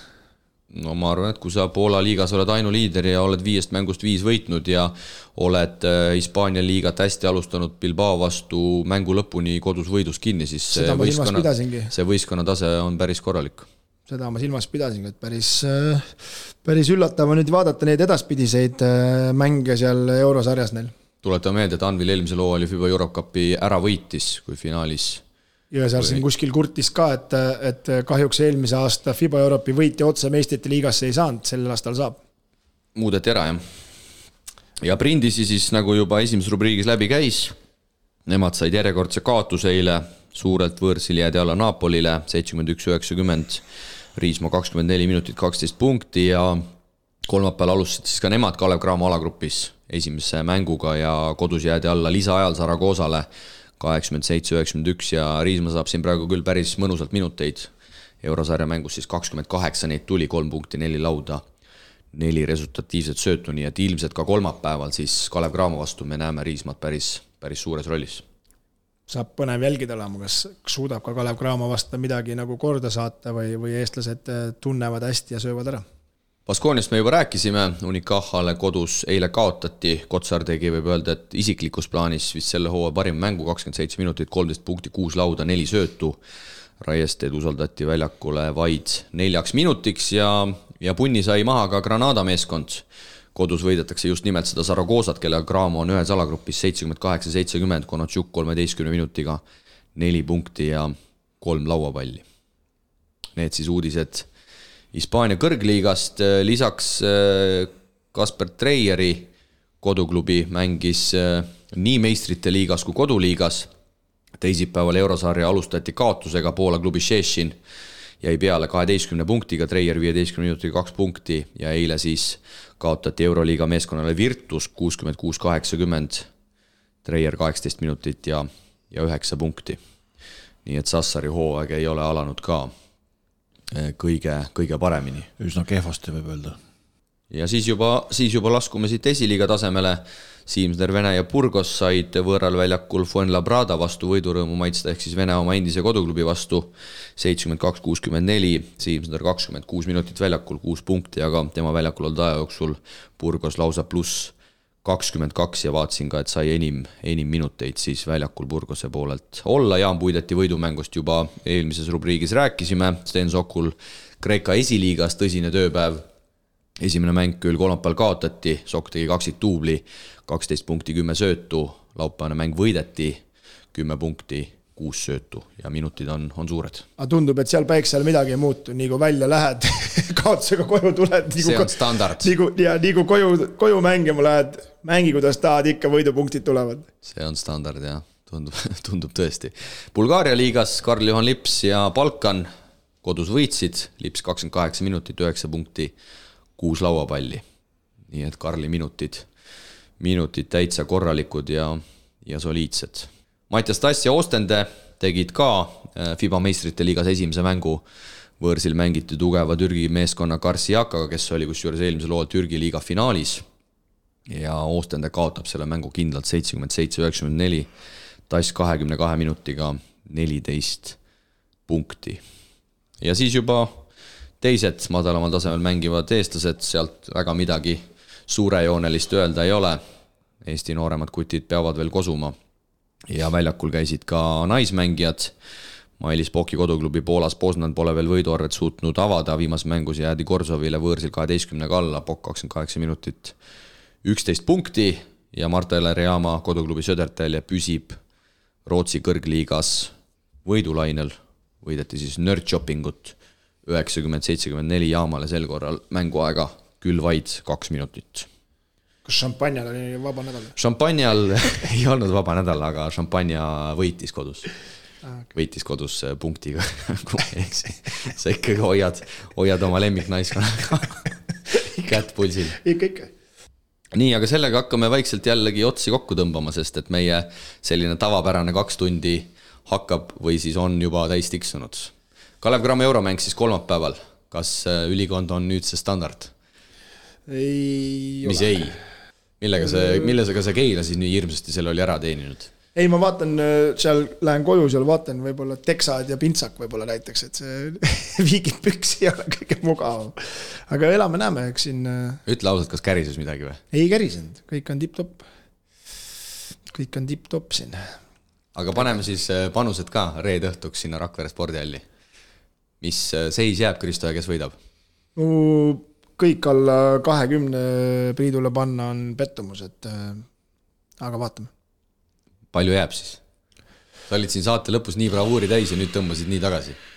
pane ikka rohkem, pane, pane, pane pluss kolmkümmend. üheksakümmend kuus, seitsekümmend kuus. üheksakümmend kuus, seitsekümmend kuus, ehk siis panete kahekümnese litaka täpselt. no eesmärk on jah. ja palju ise paned? palju mängida saad üldse, saad mängida või? kuus minutit, neli punkti, ma arvan, et ma ei tea, peatreeneri käest pead seda küsima, aga mina ise ju väljakule ei lähe või peaks ise püsti tõusma, et nüüd lähen või? Kui sa juba kuus minutit ja neli punkti viskad, siis sa pead kuidagi saama sinna. et äkki ikka korra paneb, siis vaatab, et ai, ai, ai ikka jalg. järgmise saade räägin, ai, ai jalg on nii valus, nii valus, nii valus. nii, Priit, Priit, palju jääb? ja kes võidab? kas Rock rokib või? no kui Rock võita tahab, siis ära nüüd sega, lase Priidul ka rääkida vahepeal mul ei ole siin midagi öelda. täristab seda. ma tean, et ta ei taha öelda mul ei ole midagi öelda, siin on kindel, kindel karude võit, noh. on jah ja.? kahekümnene no,? kuidas sa, kuidas sa niimoodi, Priit, sellele mängule vastu lähed? mis signaali sa tänase saate järel oma meeskonnale annad? paned, panevad, hakkavad koos Tartusse sõitma, Tallinnast paneb peale. siin on vaata kaks meeskonda, ma annan signaali teisele poole. okei okay,, ma katsun siis äh, mälumängul lippu kõrgel hoida, aga ärge siis väga pahaseks saage, kui ei lähe. Priit läheb taktika seda mängu võita viiskümmend kolm, viiskümmend viis, et aga kui niimoodi tuleb võit, siis, siis pole midagi öelda.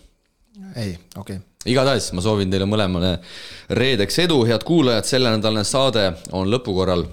mängumehed on taas tagasi nagu ikka järgmisel esmaspäeval, seniks nautige kossu ja kohtume juba üsna pea. ela Unibet tv-ga kaasa suurimate korvpalliliigade mängudele. Unibet, mängumeestelt mängumeestele